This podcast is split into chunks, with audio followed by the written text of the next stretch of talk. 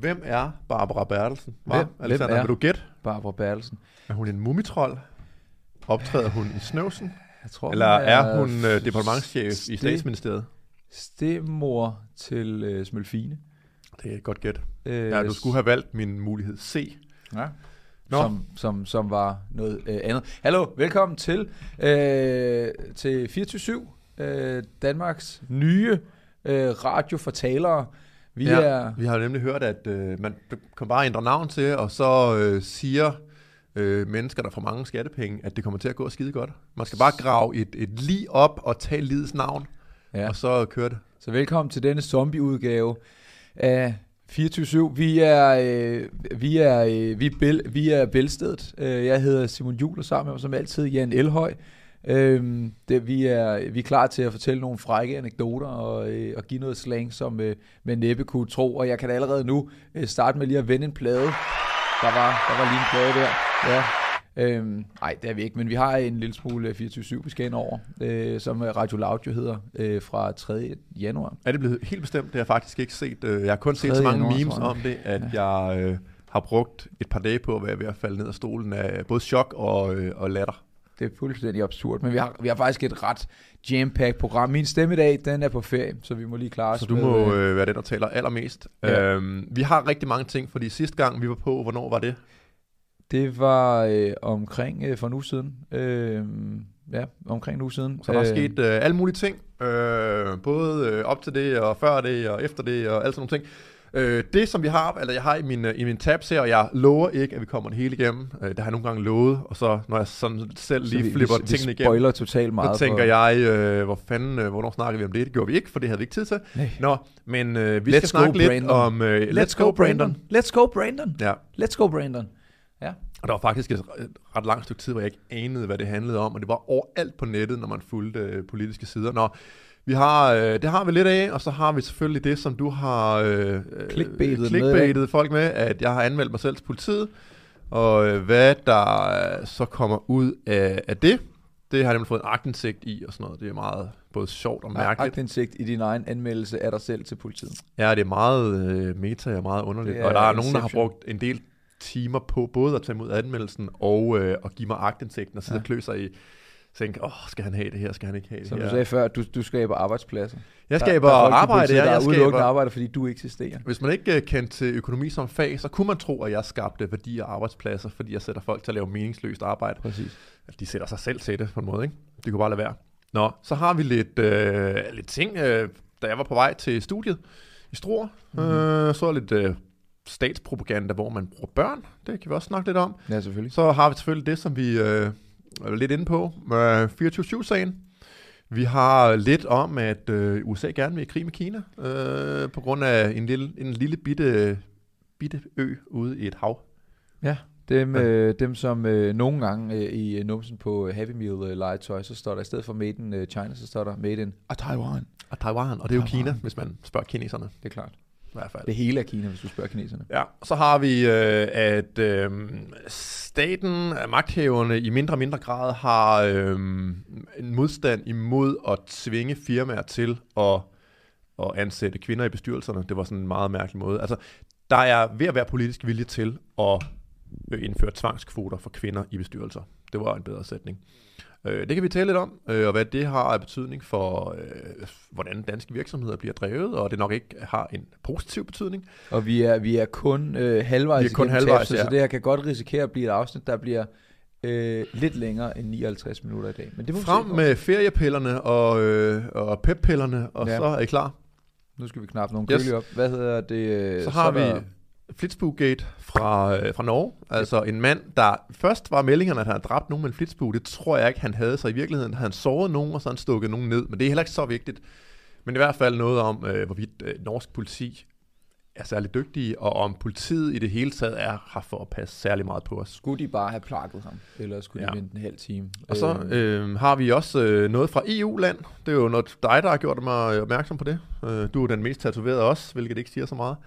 Øh, skulle det lige tatoveret?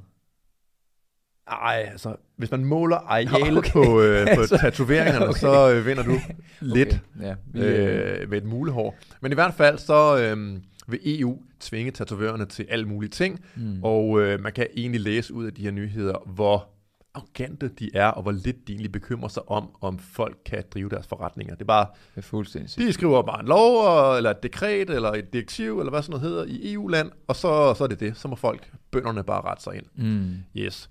Så øh, hvis du, som jeg ved, du har planer om, øh, vil drive øh, daginstitution, Ja, det har jeg og blive rig, intention om. fucking Ja. rig på at drive øh, daginstitutioner, så har jeg nogle rigtig dårlige nyheder til dig, fordi Valørskolen.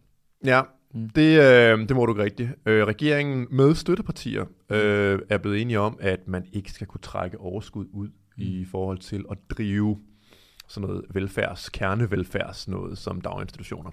Det er heller ikke særlig godt, og det kommer vi også ind på, måske.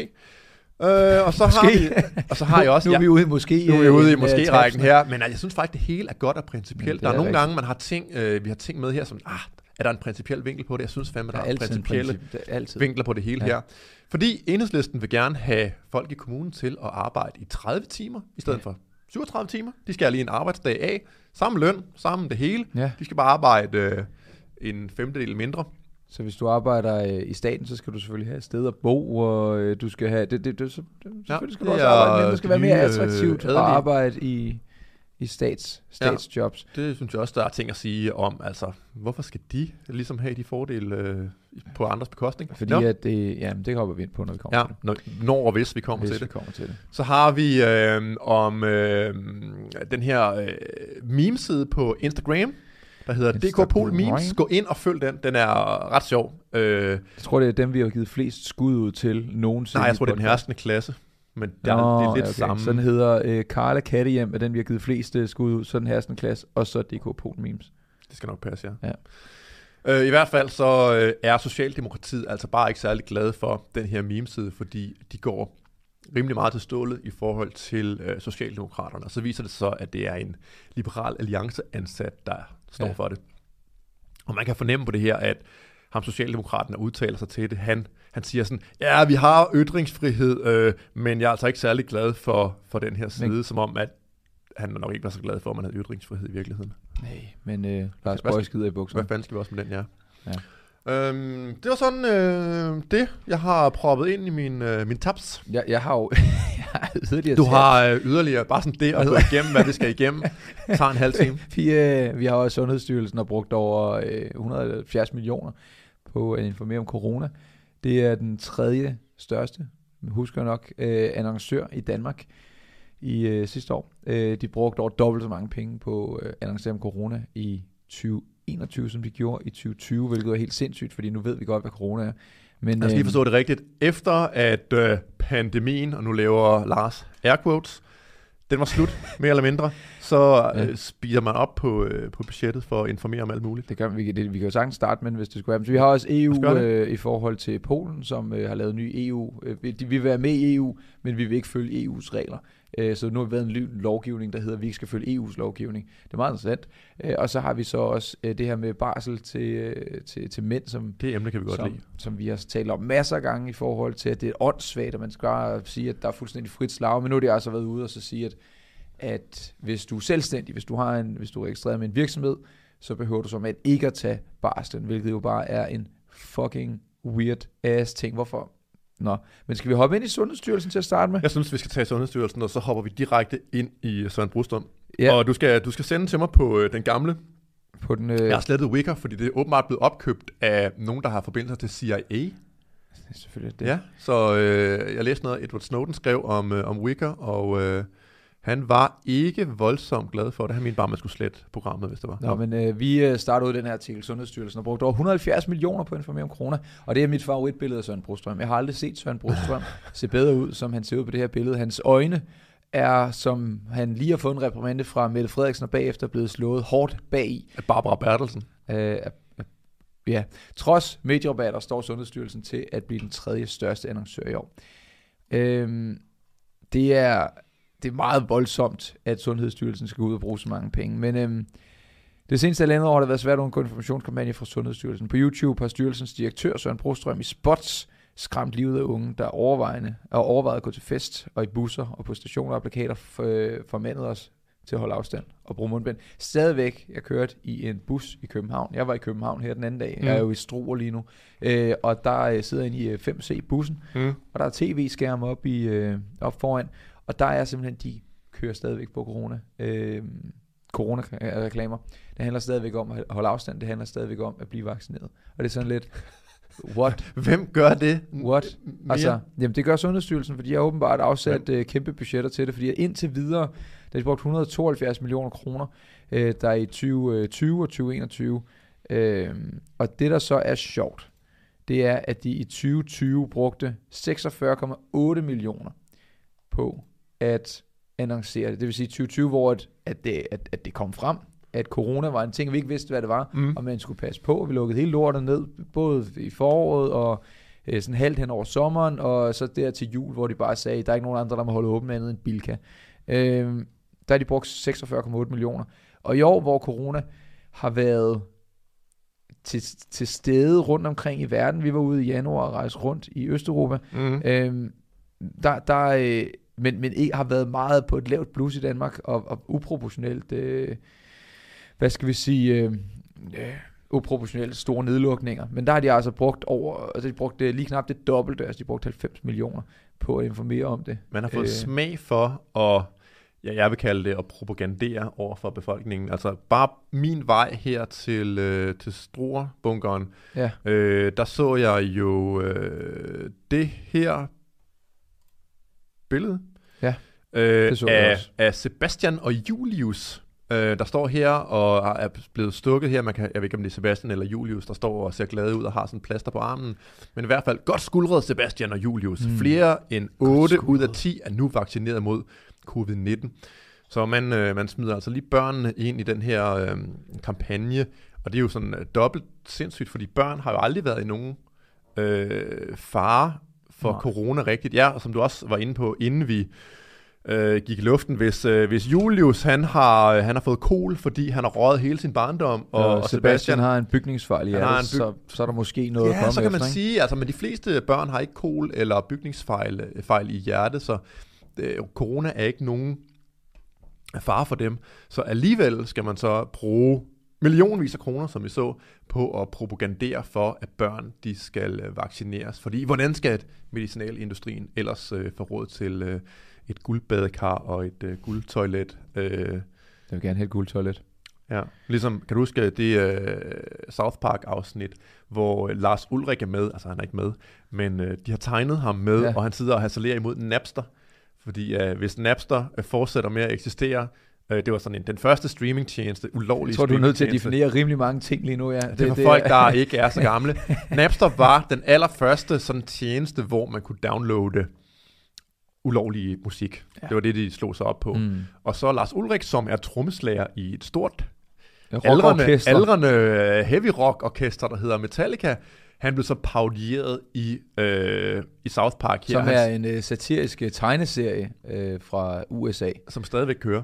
Som er lige blevet fornyet med syv øh, sæsoner til 100 millioner dollars. Holy smokes, det havde jeg heller ikke kunne sige nej til, hvis øh, jeg blevet spurgt om det. Nå, i hvert fald så er pointen, at han sidder og græder over, at hvis Napster får lov til at fortsætte, så går der noget med en måned mere, før han kan få råd til sit massive guldtoilet, eller ja. noget i den retning.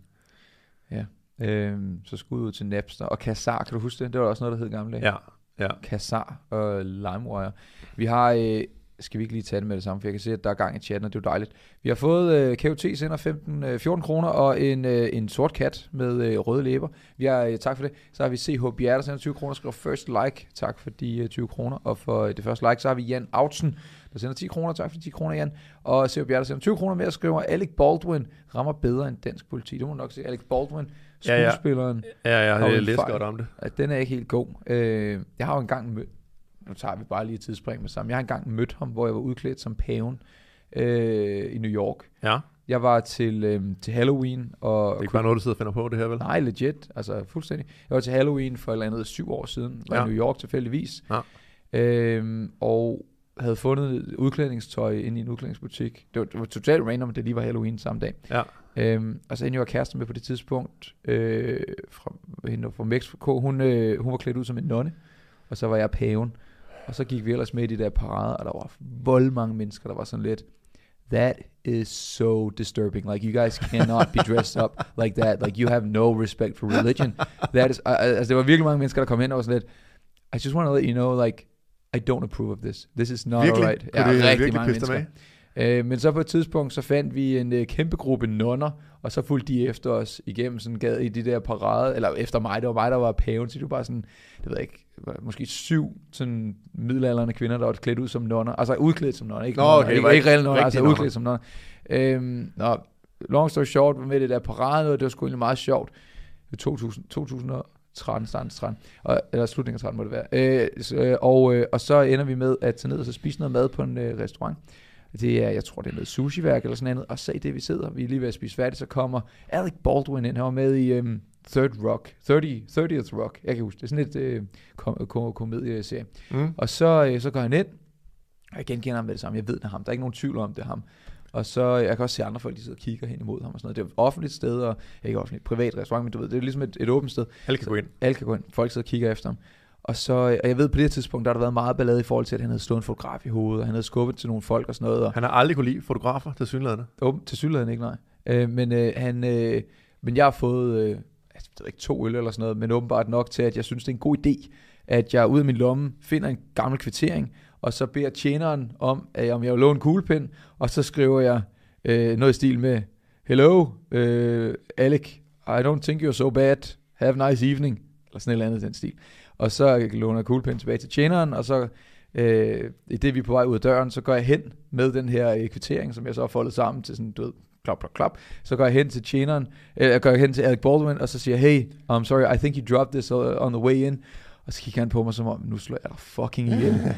og, øh, og så var hans øh, et eller andet datter, eller kone, eller et eller andet, en eller anden dame var der så, og så thank you very much. Og så tog hun og så, sådan, så og jeg havde jo, jeg var stadig iklædt, øh, du ved, stor pavehat, og øh, hvid kjole, og hele muligheden.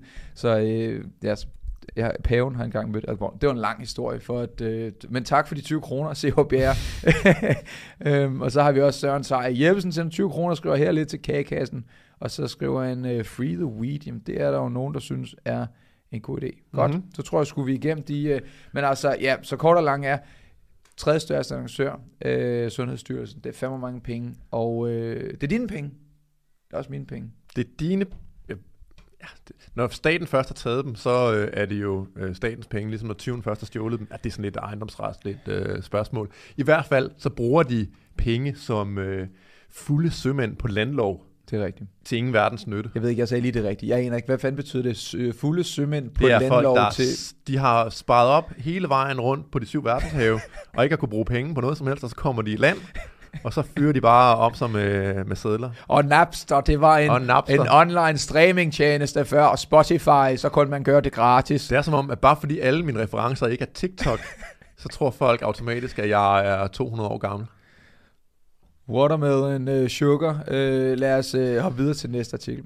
Um, vil du trække en ud af din hat?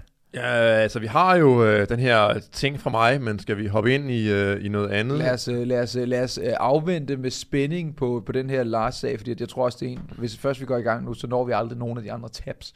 Måske giver det mening, at vi lige... Uh, Det kan godt øh, være, men øh, jeg faldt over den her. Ja. Øh, der har jo været spændinger imellem øh, Taiwan og Kina i lang tid, og jeg kan ikke helt redegøre for øh, historien i, i store detaljer, men i hvert fald så øh, er nyheden her, at Joe Biden, USA's øh, meget, meget mentalt tilstedeværende præsident, let's go, Brandon. Let's go Brandon, ja. Han øh, siger, at de er, altså USA er klar til at forsvare Taiwan. Og øh, det, det, det løb mig lidt ned ad ryggen, sådan det koldt ned ad ryggen, og tænke, uha nej, at USA, en kæmpe supermagt, vil lægge alle chipsene på bordet, altså alle pokerchatongerne, bare skubbe dem ind og sige, jeg satser hele butikken på, at øh, Kina ikke skal øh, invadere eller gøre et eller andet mod den her lille øh, løsrevne østat, der ligger øh, derude øh, øst for Kina. Øh, det er en meget, meget dårlig idé i min optik, at man blander sig i øh, andre landes interne politik på den her måde, specielt når det er en atommagt, der står på den anden side. Og så sige, at vi vil gøre alt for at forsvare den her lille bitte ø. Og ja, jeg vil også hellere have, at øh, Taiwan var øh, et, et, et selvstændig enhed. Jeg vil have, at øh, alle øh, der blev op, en kæmpe opsplitning i forhold til, hvor mange stater der var. Jeg vil hellere have rigtig, rigtig mange stater i forhold til at have få store stater. Så mere decentralisme er godt, og jeg støtter Taiwan, og jeg har været der engang, og jeg ved ikke hvad. Men at to supermagter gør det til sådan et konfliktspørgsmål, øh, i forhold til noget, der ikke... verdenskrig. Ja, i forhold til noget, der ikke rager os. Altså, screw them, helt ærligt. Øh, hvis man vil forsvare Taiwan, så tag en flybillet derud. Jeg vil gerne lære jer nogle skydestillinger øh, og den slags ting. Men lad være med at inddrage et eller andet kæmpe statsapparat i det, og øh, muligvis øh, sætte gang i noget, der som dominobrikker gør hele verden til et meget, først et meget varmt sted, og så et meget koldt sted. Jeg tror du, øh, USA får ud af det, fordi de har jo været sådan rimelig... Øh, øh, nu kaster vi lige øh, Alex's øh, nøgletema ud. De har været ret passive i forhold til uigurerne for eksempel. 3 millioner mennesker sidder i koncentrationslejre i Kina. Der har de ikke sagt et pip. Altså der er de ligeglade. Mm. Øhm, der er samlet 10 millioner mennesker, der ligesom er, er meget udsat der. Men så 23 millioner mennesker i Taiwan, der er det lige pludselig sådan, nu skal vi træde til. Hvad, hvad tror du, der er... Hvad, altså, hvorfor? Altså, jeg kan ikke se, hvad der ligesom giver... giver hvad, hvad, får, hvad får Biden ud af at gøre det? Jamen, jeg kan heller ikke se øh, den røde tråd umiddelbart. Øhm, jeg kan jo se den røde tråd i forhold til, at man godt vil blande sig i sådan nogle lidt lavintensive konflikter i Mellemøsten, hvor det ikke er. Altså, det er jo nogen, der ikke har troet USA sådan rigtigt. Man vil gerne have regimeskifte, man vil gerne øh, blande sig i... Øh, i Irak, afsætte Saddam Hussein, man vil gerne være i, øh, i Afghanistan i 20 år, man vil være i Libyen og Syrien og blande sig i alle mulige ting, der går fuldstændig galt. Men altså, upsiden der er jo ikke for os øh, almindelige mennesker, det er jo for den amerikanske våbenindustri basalt mm. set, øh, der lobbyerer igennem tænketanke, igennem alle mulige øh, ting, de har masser af penge, lobbyerer de magthaverne til at synes, det er en god idé at sprede demokrati ud i verden. Så altså, jeg tror, det er det, der motiverer rigtig meget. Og så for politikernes... Øh, for dem er motivationen, tror jeg, at krig giver politikere magt. Hvis der er krig og ydre fjender, så kan man gennemføre ting, som man aldrig ville kunne gennemføre, hvis man egentlig bare levede i fred og fordragelighed med andre. Altså, du kan ikke indføre super overvågning, hvis der ikke er en fjende. Øh, du kan ikke øh, hæve skatterne, hvis der ikke er nogen fare på færre. Øh, der skal være noget alarmisme og noget katastrofe ude i horisonten, for at man kan, man kan tage magt, altså politisk magt. Så det tror jeg, det er det, politikerne motiverer sig af. De motiverer sig magten, øh, våbenlobbyen motiverer sig penge, og så kan de så samarbejde om at gøre verden til et markant værre sted. Men nu hvis jeg kaster en anden vinkel ind og så siger, at Kina gerne vil have Taiwan, fordi at Taiwan producerer ting, der er vigtige for USA. Hvis nu er det dem, der står for, øh, for jeg så lige en kommentar der skrev noget før. Jeg producerer øh, alt muligt elektronik øh, og alt sådan nogle ting. Ja, muligvis. Uh, vi havde en... Uh, DSR 6666 uh, skriver, hvis Kina indtager Taiwan, så er det slut med levering af mikrochips i USA og EU. Den følger... Uh, den følger Giano op med at skrive chipproduktion af en af grundene. Altså, det er sikkert rigtigt. Det ved jeg ikke nok om, men uh, det er der man, man kan se, hvordan at der er fuldstændig under... Øh, der, der, der er slet ikke nok biler i verden lige nu øh, overhovedet. Øh, det er fordi, de alle sammen skal bruge chips. Der er ikke nok grafikkort i verden, fordi de alle sammen skal bruge chips. Øh, så jeg kunne godt se det som værende sådan en slags chip-krig, altså computer-chips-krig, øh, at det simpelthen er det, det handler om. Måske, jeg ved Eller det jo ikke. en del af det er altså. det, det handler om, ja. Og så måske også bare, at Joe Biden har øh, lyst til at flytte fokus for nogle ting, han ikke synes er så rare at tale om, og så er det jo lidt populært at sådan rasle lidt med sablerne og sige, ja, se på kineserne, se på russerne, de er slemme folk, og nu skal vi alle sammen være bange for noget ydre, fordi når folk retter deres opmærksomhed ud på Kina og Rusland, så mm. kigger de ikke lige så meget på interne forhold i USA, hvor det ærligt talt ikke går. Ja, det går rigtig dårligt. Ja, altså øh, i forhold til, hvordan jeg ser det, så har USA ikke været mere på randen af sådan opsplitning, altså siden borgerkrigen der i 1860'erne. Det, det er virkelig, øh, virkelig vildt, hvor meget sådan sekterisk øh, ja, spænding der er i USA. Øhm, hvilket vi jo også øh, kan se på den her Let's Go Brandon-sag, som øh, jeg synes næsten, vi skal hoppe ind i og se Jamen, lad os bare gøre det. lidt fra, øh, øh, fra Brandon Browns øh, NASCAR-sejr. Øh, ja. øh, og han blev så, ham her racerkøren, kendt på en måde, han måske ikke lige havde regnet med at blive øh, berømt på. Men lad os lige prøve at, at, at sætte Brandon på. Let's go Brandon. Se den Der bliver klikket.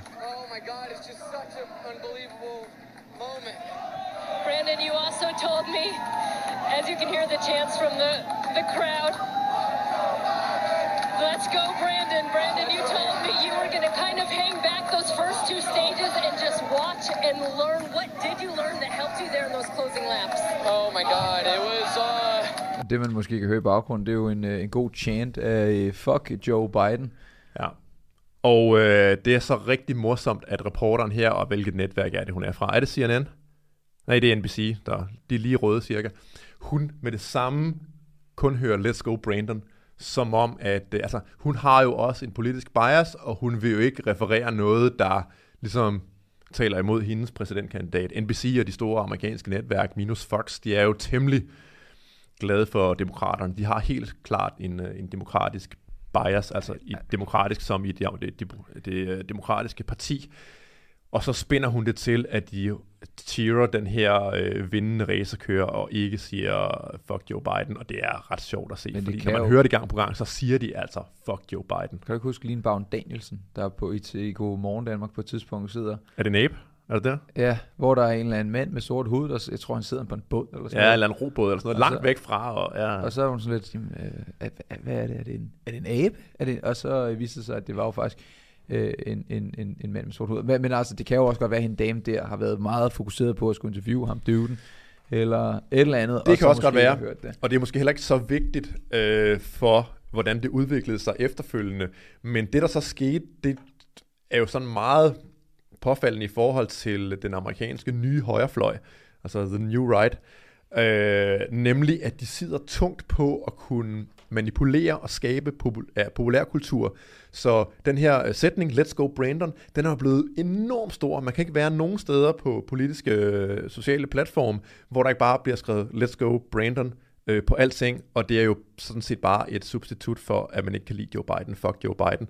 Så det er virkelig noget, som det her øh, 4chan og 8chan og, og alle de der øh, højorienterede amerikanske outlets, øh, sådan decentrale outlets uden for de store mediemonopoler eller mastodonter, det har de bare taget til sig så meget, og det er en vild succes i forhold til at, at manipulere og bruge populærkulturen til sine egne formål. Og det er den amerikanske højrefløj sindssygt god til, og det er den amerikanske venstrefløj exceptionelt dårlig til. Altså man kan, man kan nærmest se øh, et, et sådan parallelspor i forhold til bare i Danmark, og hvad vi er gode til. Vi er jo sådan i store træk, vi er kulturelt højorienterede, det må vi nok øh, erkende. Øhm, og nogle folk som, øh, som Dergenter og Cybernauterne er meget venstreorienterede. Og ja. der gælder den samme dynamik. Vi er gode til at komme bredt ud. Altså vi taler til, øh, til den store brede øh, pyramide. Det er vi gode til, men det som venstrefløjen er god til, det er ikke at lave memes, det er ikke at være sjov, det er ikke at, at komme ud til folk og blive talt om og sådan noget. Det de er gode til, det er at tale direkte til magthaverne, direkte til dem, der øh, har de store medieoutlets. Øh, det er, øh, hvor øh, cybernauterne har jo frekventeret det rigtig tit, hvor de bare er eksperter, selvom de er dybt venstreorienterede og har deres egen bias. Og Cybernauten bare en feministisk dame, der er lidt Ja, de, radikal. de er et par stykker, men det er mest øh, Maja Kalke Lorentzen. Men det hun er dygtig til, og det skal man give hende, det er at, øh, at tale til magthaverne, sende de her rapporter ud, og der er sikkert mange bekymrede øh, øh, folk i ministerierne og sådan noget, der sidder og læser det og tænker, uh, nej, da, da, da, da, og det er finansieret af PET, det må være rigtigt det hele. Så det er det, de er gode til. Og det ser man også med hele den her Let's Go Brandon ting. Det viser, hvad den amerikanske højrefløj er psyko, psyko-god til, og, øh, og hvad den amerikanske venstrefløj ikke er overhovedet dygtig til. De, de øh, har øh, mediemastodonterne og, øh, og magthaverne, og den anden side har den brede befolkning, de almindelige arbejdere og middelklassen og den slags ting.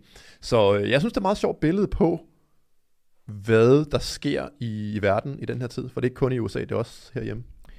Øhm, vi har sagt fuck Joe Biden en del gange, og vi øh, kommer til at øh, kæmpe lidt med algoritmen øh, i det her afsnit, tror jeg, for vi kommer til at sige nogle ting, der er de forbudte ord, Jeg har ikke sagt sige. børneporno eller børnepornografi et eneste gang endnu. Så hvis man har lyst til at, øh, at kæmpe imod algoritmen og hjælpe med at få det her ud, så kan man smide et like. Lige nu der er der 400, der sidder og ser med, og vi har 136 likes og 11 dislikes. Der er 11 haters, der sidder med. Lad os få øh, druknet de der haters og komme efter algoritmen. Jeg synes, Øhm, det er fedt, at der er 11 dislikes. Altså, hvis der ikke nogen, er nogen, og hvis der ikke er nogen, der hader en, så har man ikke gjort et stort nok indtryk. Det er ikke nødvendigvis, fordi de hader os. Det Hvis der ikke- hvis være, der- fordi hvis de der ikke er nogen- et, et mugshot af dig, så tænker det kan Hvis der ikke er nogen, der ikke kan lide en, altså man skal pisse nogle folk af, hvis man aldrig pisser nogen af, så er man ligegyldig, synes jeg. Så jeg er glad for de 12 nu. Det- Den der er altså lige talt en op. Mere, kom så. øh, jeg er glad for de 12, der har trykket dislike. Det viser, at vi, øh, vi vil et eller andet og kan noget. Nå, jeg kan bedre lide de 146, der har trykket Det like. kan jeg men, også. Men øh, hvad hedder det? Øh, Det er sådan lidt yin-yang, ikke? Det skal være det ene, før der kan være det andet. Ja, det kan sgu godt være. Uh, let's go, Brandon. Uh, og uh, Joe Biden. Altså, ja, jeg tror, ja, jeg tror, der ligger en masse ting under den sag der. Men, øhm, men jeg tror ikke, at vi behøver at grave så meget med i den. Nu er vi i hvert fald oplyst. Jeg synes bare, det er sjovt. Og det er jo ikke, jeg har ikke set det nævnt i øh, danske medier. Nå, du tænker med at racerkøre uh, Ja. Let's go, Brandon. Ja, jeg, jeg, jeg har ikke set, at det kan godt være, at jeg bare ikke har øh, gravet dybt nok, men jeg har ikke set nogen store danske outlets, som forklarer om, hvad fanden det her Let's Go Brandon handler om. Det er jo også bare et meme. Jeg tror, at det, det er mere på dine kanaler, det giver mening, end det gør for den gennemsnitlige dansker. Ja, muligvis. Altså, man ser jo det, man omgiver sig med, og jeg ser jo meget sådan politisk indhold fra Ja. også den amerikanske højrefløj, så selvfølgelig har jeg også en bias i forhold til, Og jeg får heller og ikke synes, nogen det er vigtigt. information om franske rødvin, fordi at det interesserer mig ikke det mindste. Så jeg tror, at, jeg tror bare, at det, jeg tror sgu for de fleste, der er det ikke noget, der er øh, så relevant. Nu har vi fået 25 dislikes, efter du sagde, Godt. nej, nej. 24? Øh, Ej, det gik ned igen. lad, os, Nå. lad os undgå de der dislikes og smide dem over på likes i stedet. Tak, tak. Det er efter bitcoin er steget i pris, at jeg er blevet mere og mere ligeglad med, hvordan alting går. Nå, men hvad hedder det? Øh, ja. Hvad, hvad har vi ellers på vores liste over gode Altså, emner? Altså, vi har øh, rigtig mange øh, emner. Øh, vi har blandt andet, at, øh, som vi nævnte i introen, at øh, virksomheder, de, øh, de opfører sig på en bestemt måde, når øh, de bliver tvunget til at have kvinder i bestyrelsen. Det viser noget ny forskning. Det synes jeg, der altså øh, er meget, øh, meget interessant i virkeligheden, øh, fordi der har jo i mange, mange år øh, både rumsteret øh, ønske om øremærket barsel, det har man så fået nu øh, i en eller anden grad, men øh, nu øh, rumsterer der så også feministiske tendenser, det vil sige ikke ligestillingstendenser, øh, totalitære tendenser i, øh, i forhold til, hvordan virksomhederne skal ledes. Altså, nogle virksomheder har jo en bestyrelse, og i de bestyrelser, der sidder der flest mænd. Mm. Fordi at det er øh, åbenbart noget, mænd interesserer sig mest for, at sidde i bestyrelserne og arbejde meget, og business og det ene og det andet. Øh, forsømme familien og, og den slags ting. Øh, men nu viser øh, ny forskning så til synligheden, at når man så bliver tvunget til det her, så, øh, så gør familierne det, eller øh, virksomhederne det, at de ansætter øh, bestyrelsesmedlemmer med nære bånd til familierne. Det kan vi prøve at øh, lige læse et par strofer op her. Kvinder med familiære bånd til sidende bestyrelsesmedlemmer og direktører har mere end dobbelt så stor chance for at blive rekrutteret til toppen af erhvervslivet. Også selvom de har øh, dårligere kompetencer. Det viser et stort studie fra Københavns Universitet. Hvis man som kvinde er i familie med en topchef eller bestyrelsesmedlem, har man dobbelt stor chance for at blive rekrutteret til en toppost. Bla bla bla, så gentager det lidt sig selv. Tendensen er ifølge forskeren bag studiet et problem, øhm, for undersøgelsen viser også, at kvinder med familiære bånd generelt ikke er de bedst kvalificerede. Og der igen, når man læser sådan noget, øh, noget sindssygt her, så giver de tit selv modargumentet til den politik, der bliver ført, fordi ja, naturligvis er det nok ikke de bedst kvalificerede, men hvis man tvinger virksomhederne til at vælge nogen på grund af køn, så selvfølgelig bliver det ikke de bedst kvalificerede, der bliver ansat. Øhm, så jeg synes, det er øh, ret sjovt at se, hvor dynamisk samfundet egentlig er. Altså, at ting har en konsekvens, når politikere de vedtager noget, der, der er uforudsete konsekvenser ved at indføre lovgivning. Og det her det er så en af de uforudsete konsekvenser, hvor virksomhederne jo presses lidt op i et hjørne, når de skal vælge ledelse. Øh, og de skal vælge 40% kvinder, så kan de sige, hmm, skal vi vælge nogen, fordi de kvinder, vi bare finder derude, der måske ikke er så super godt egnet til jobbet, de har ikke helt de rigtige erfaringer eller kvalifikationer, eller vi tror, at øh, de hellere vil bruge deres tid på, på børnene, eller barsel, eller et eller andet.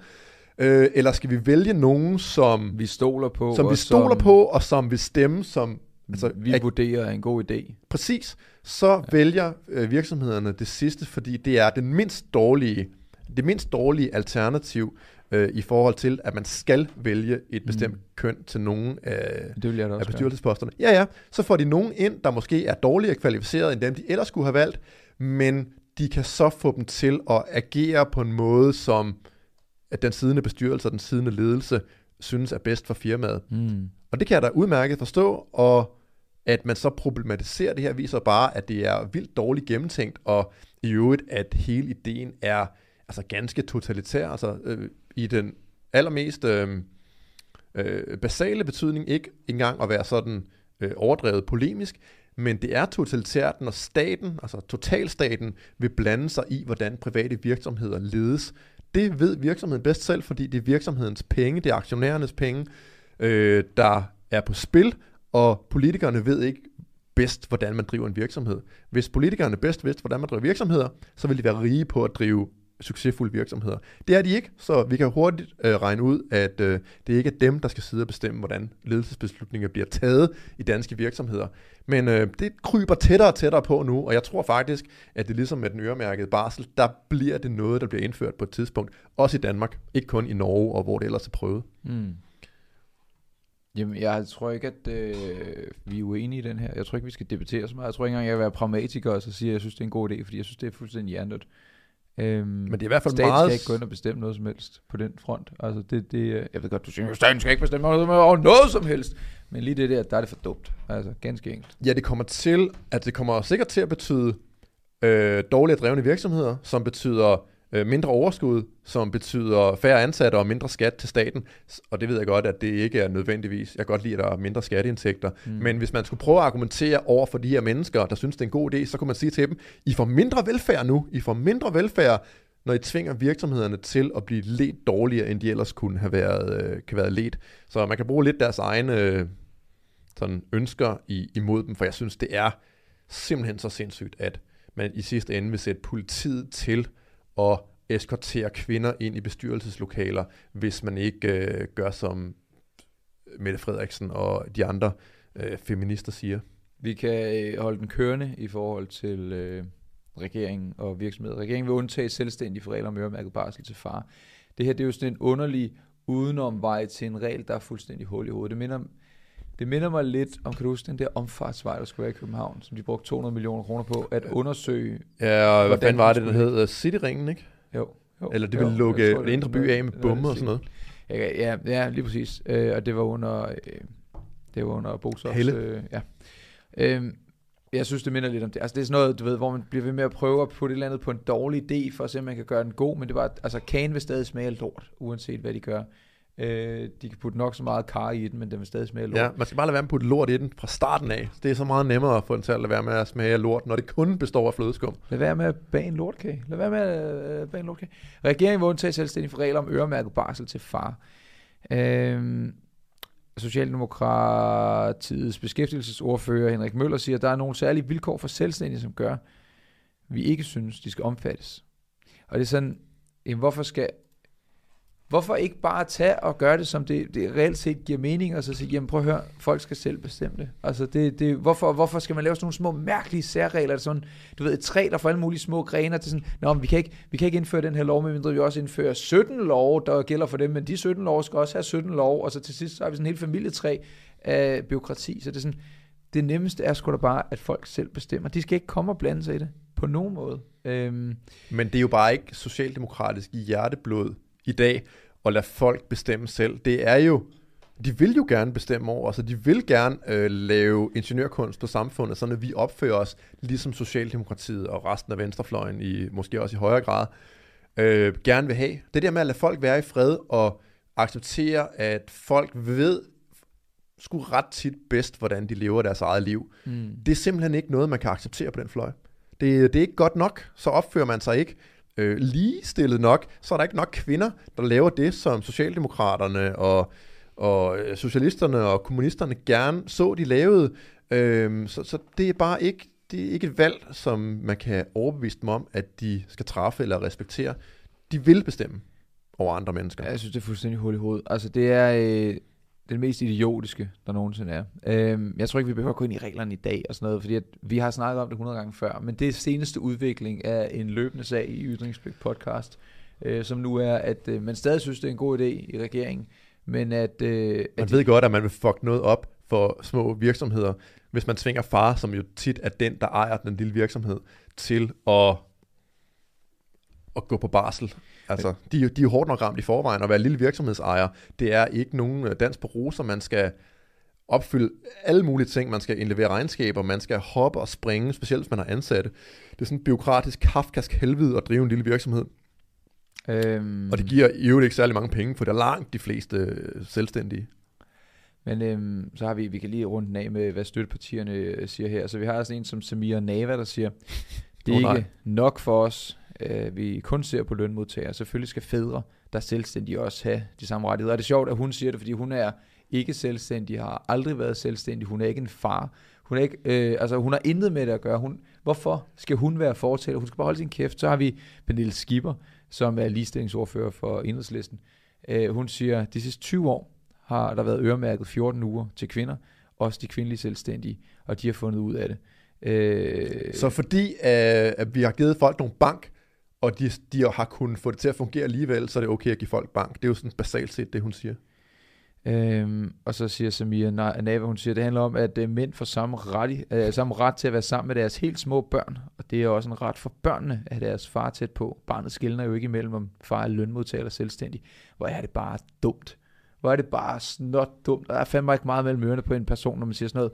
Altså, det, det, det handler om, er at indstille et nogenlunde velfungerende menneske i det barn. Og det er simpelthen bare moren, der er bedre til det. Når De første er år af barnets liv, Så der er- er mor bare det bedste i verden. Og selvom at det måske kan lyde hårdt, så er faren gennemsnitligt bedre til at provide, end moren er. Mm.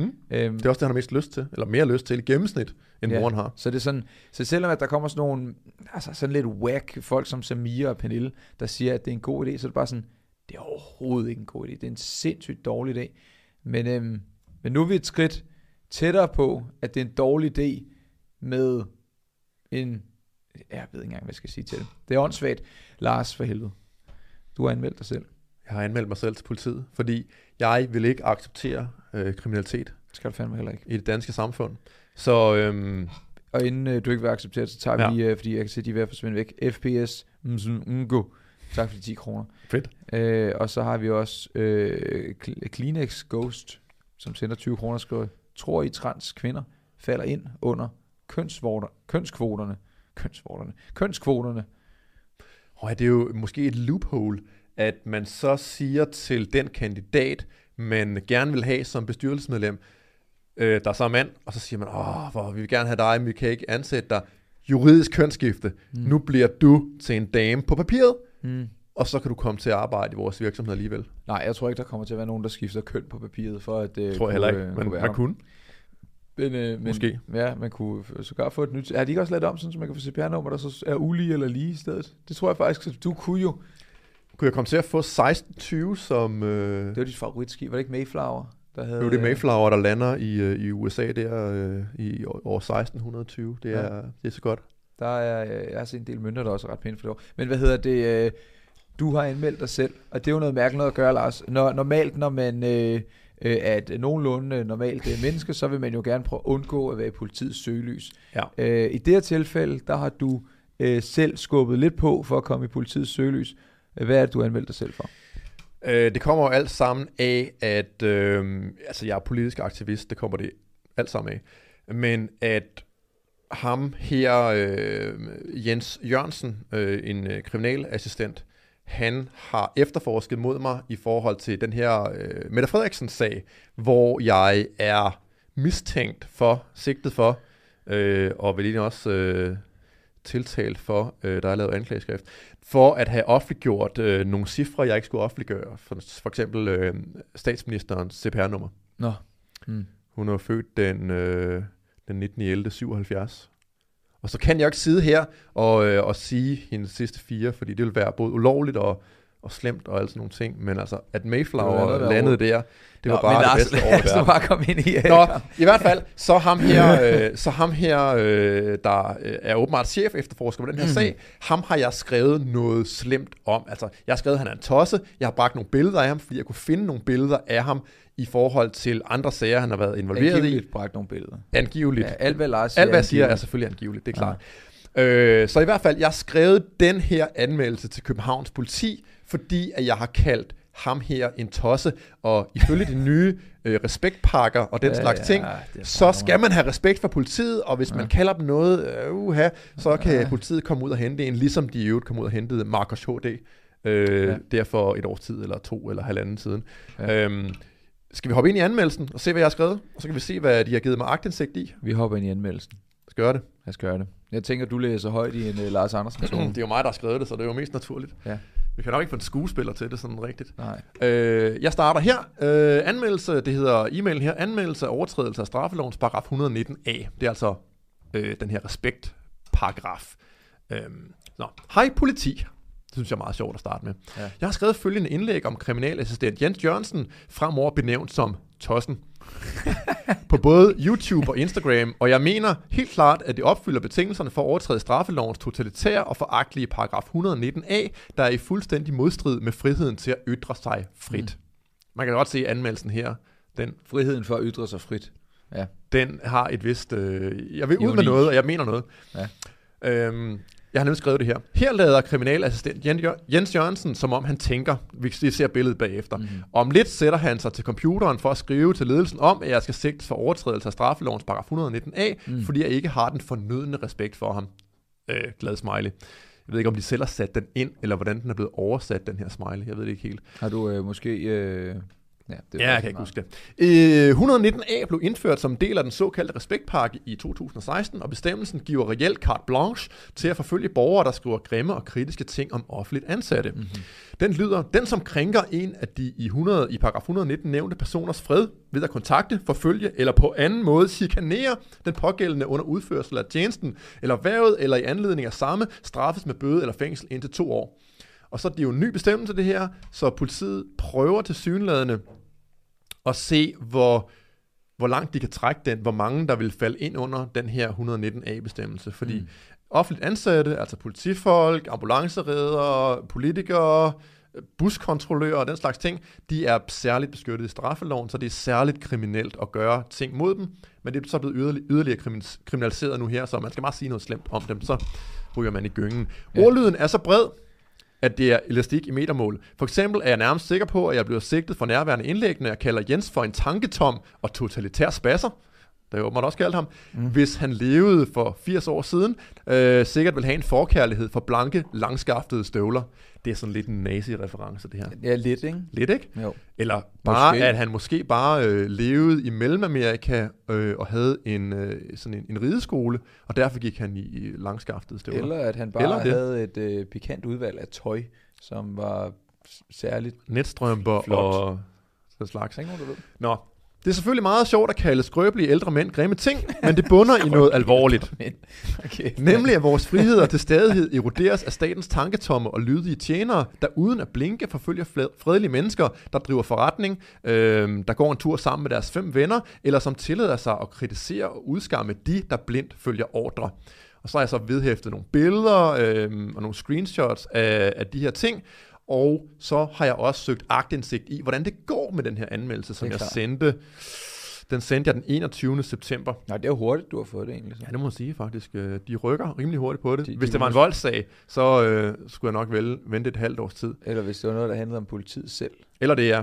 Øhm, så jeg har fået den her, øh, de har imødekommet min, øh, min agtindsigt, og så begrunder de det her. Det Det være, kan vi skal se billedet. Nu har vi jo Ja. ja. nu har vi teaset et billede Nu har af... vi, vi har teaset det. Så de har lagt nogle ting ved den her agtindsigt øh, i forhold til at give mig øh, indsigt i sagen. Så øh, står der her. Øh, de skal vi lige have som stort billede. Ja, sådan. Øh, sikret YouTube-video til sagen. Øh, livestreamet på kanalen, det er så her. Nå, skud Nej, det er min egen, det er min egen kanal. Det er nå. hernede fra, men det er på min egen kanal. Nå, nå. Øh, den 20. 9. 21. På sikringstidspunktet den 24. 9. var videoen blevet vist øh, 15.238 gange. Ja. Og så er der videobeskrivelsen, og så er der et screenshot af mig, der, øh, der sidder nede og forklarer om nogle, øh, om nogle sigtelser, jeg har fået af politiet.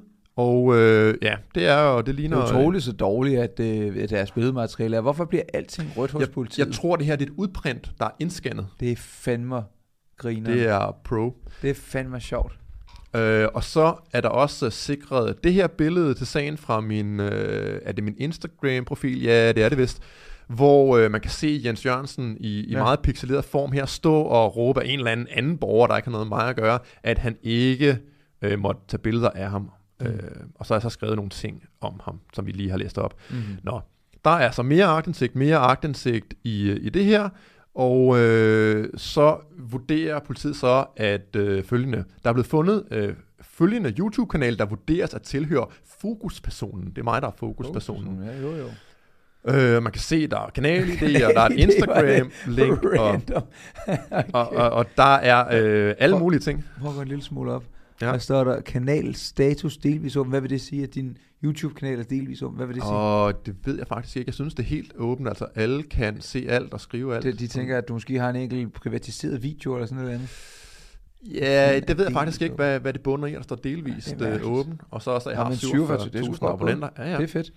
Øhm, så skriver de så her under validering. Profilen tilhører med overvejende sandsynlighed fokuspersonen af følgende årsager. Ja. Navnesammenfald. ja, det er jo noget sammenfald. Vi skriver, at øh, vi hedder det samme. Sammenfald af udseende mellem fotos og fokuspersonen fra politiets na- nationale fotoregister øh, og personen, der indgår i videoen på kanalen. Så du ligner simpelthen også Jeg ligner mig selv. Ja, du ligner, altså, du ligner Lars Andersen fra kanalen, men der er jo flere Lars Andersen. Men du, du, du, du hedder det samme, og du ligner også ham fra YouTube-kanalen. Ja, man kan se, at de, Men de, du er Lars Andersen fra Ytringspligt. Ja, man ved det ikke, men det er meget mærkeligt. er Fokuspersonen er, underligt. tidligere politibetjent, punktum. I beskrivelsen af kanalen indgår, som vist øh, ovenfor, jeg har en dyster fortid som politibetjent, at det vil alle jo kunne skrive i princippet. Øh, der henvises i den til sagen sikrede video, CC13, til sager hos politiet, hvor fokuspersonen er blevet sigtet af politiet, herunder eksempelvis, og så et journalnummer. Kan du huske, hvad det er for en sag, de henviser til? Nej. Nå, og så har de simpelthen et billede af ham, Lars, fra den der YouTube-kanal. Øh, ja, Det ligner eller, fandme eller dig. det er fra Insta. Det er sindssygt, som det ligner dig. ja, det er faktisk meget flot.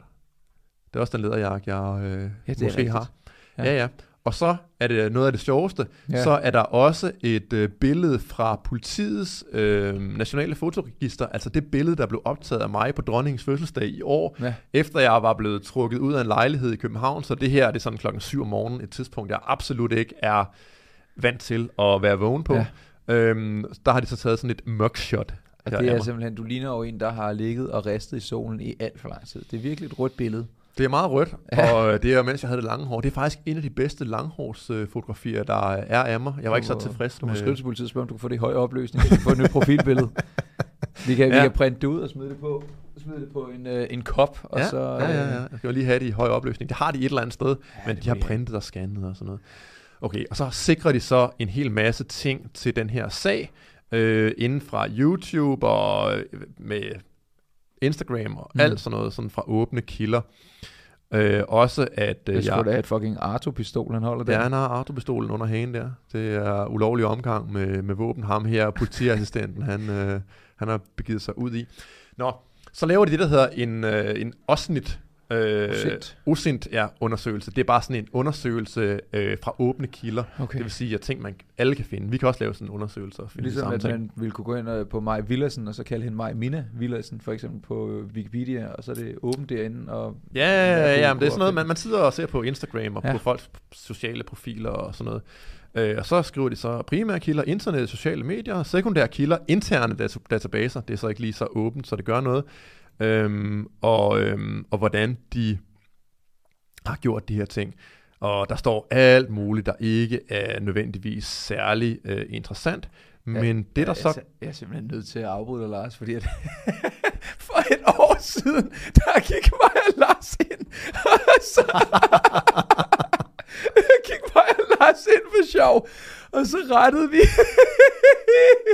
så rettede vi, angiveligt måske, det, ej, vi rettede simpelthen, vi ind på mig, Villersens øh, Wikipedia, og så er det sådan lidt, kan jeg vide, om vi, kan, vi bare kan opfinde ting, jeg kan ikke huske, hvad vi ellers skrev, men vi skrev i hvert fald noget med, at hendes bedste far var et eller andet, var skorstensfar, eller sådan, og så kaldte vi hende for mig, Mina Villersen. Og det, øh, det står, står der stadigvæk.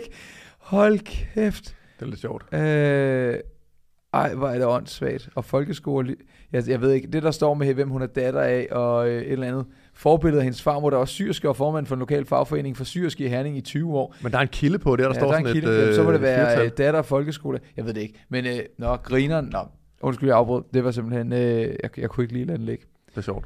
Det er sjovt. Ja, det er faktisk sjovt.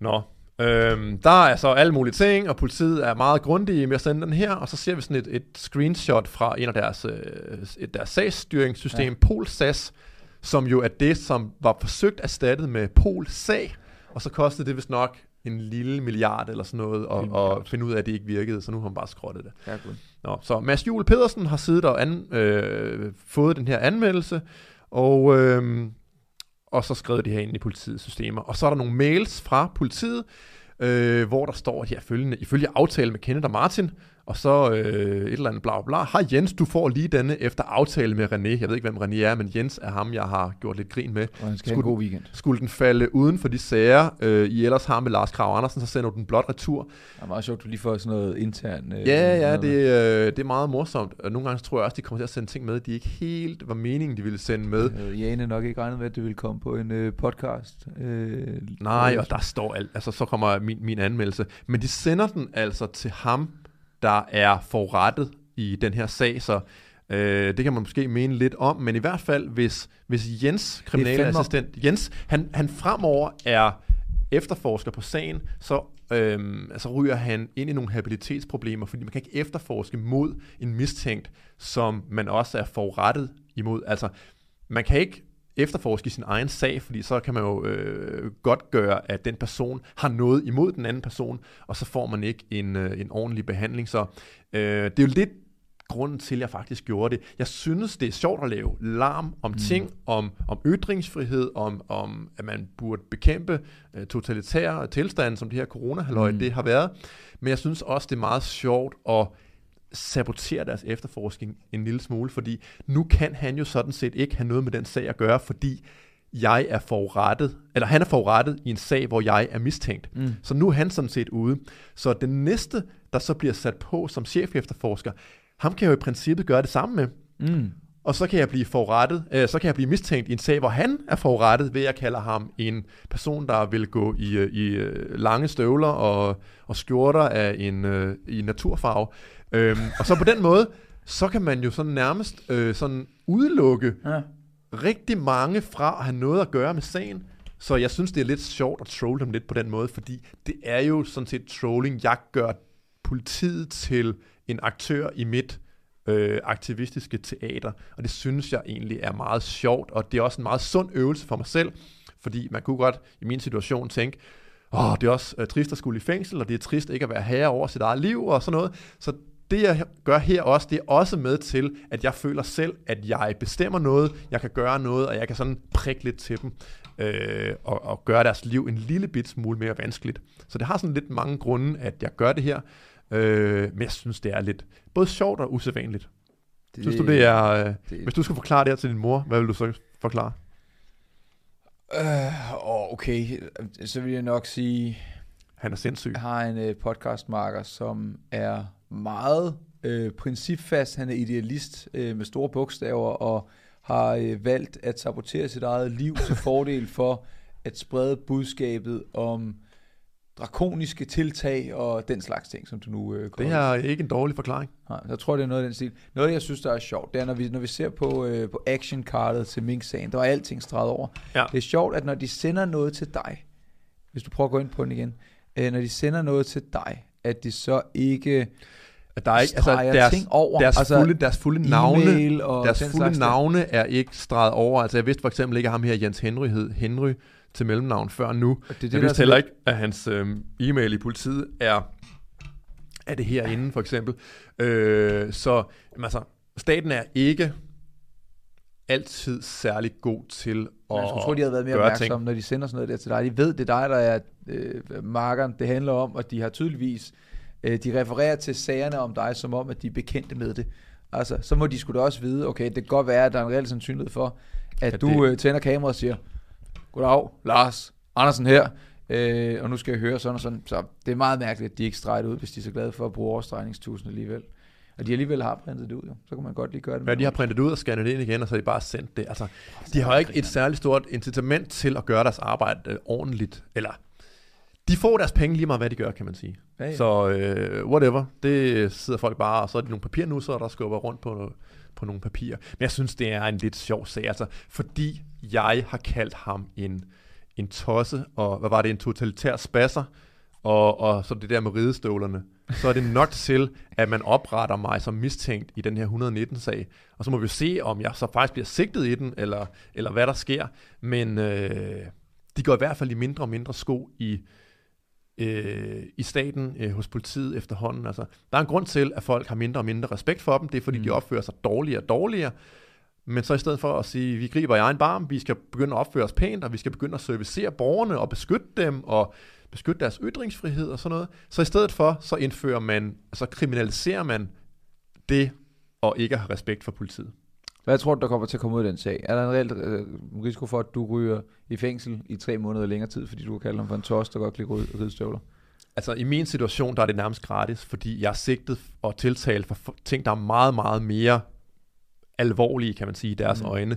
Så at jeg laver de her små nålestik, er nærmest gratis for mig.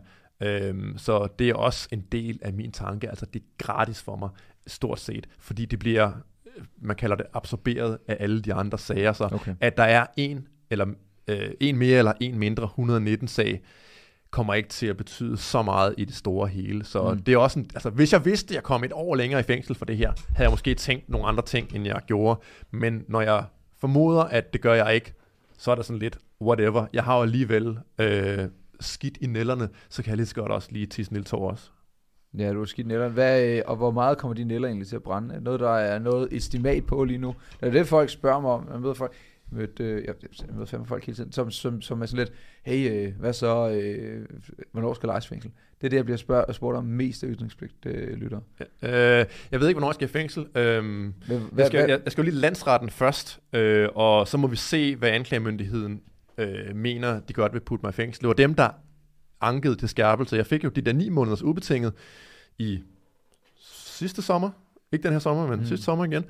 Øh, og, og det var øh, anklagemyndigheden til synligheden ikke tilfreds med, fordi de ankede den. Jeg ankede den ikke selv, øh, men det gjorde de så, og det kan godt være, at de prøver sådan at skubbe den helt op på den store klinge og sige terrorist, altså øh, fjende af staten og lave alle mulige ting. Så jeg ved det ikke, øh, men mm, jeg øver mig på at være en god stoiker, så øh, det er jo ikke noget, jeg kan ændre på sådan lige nu og her, så jeg ser bare, hvad der sker.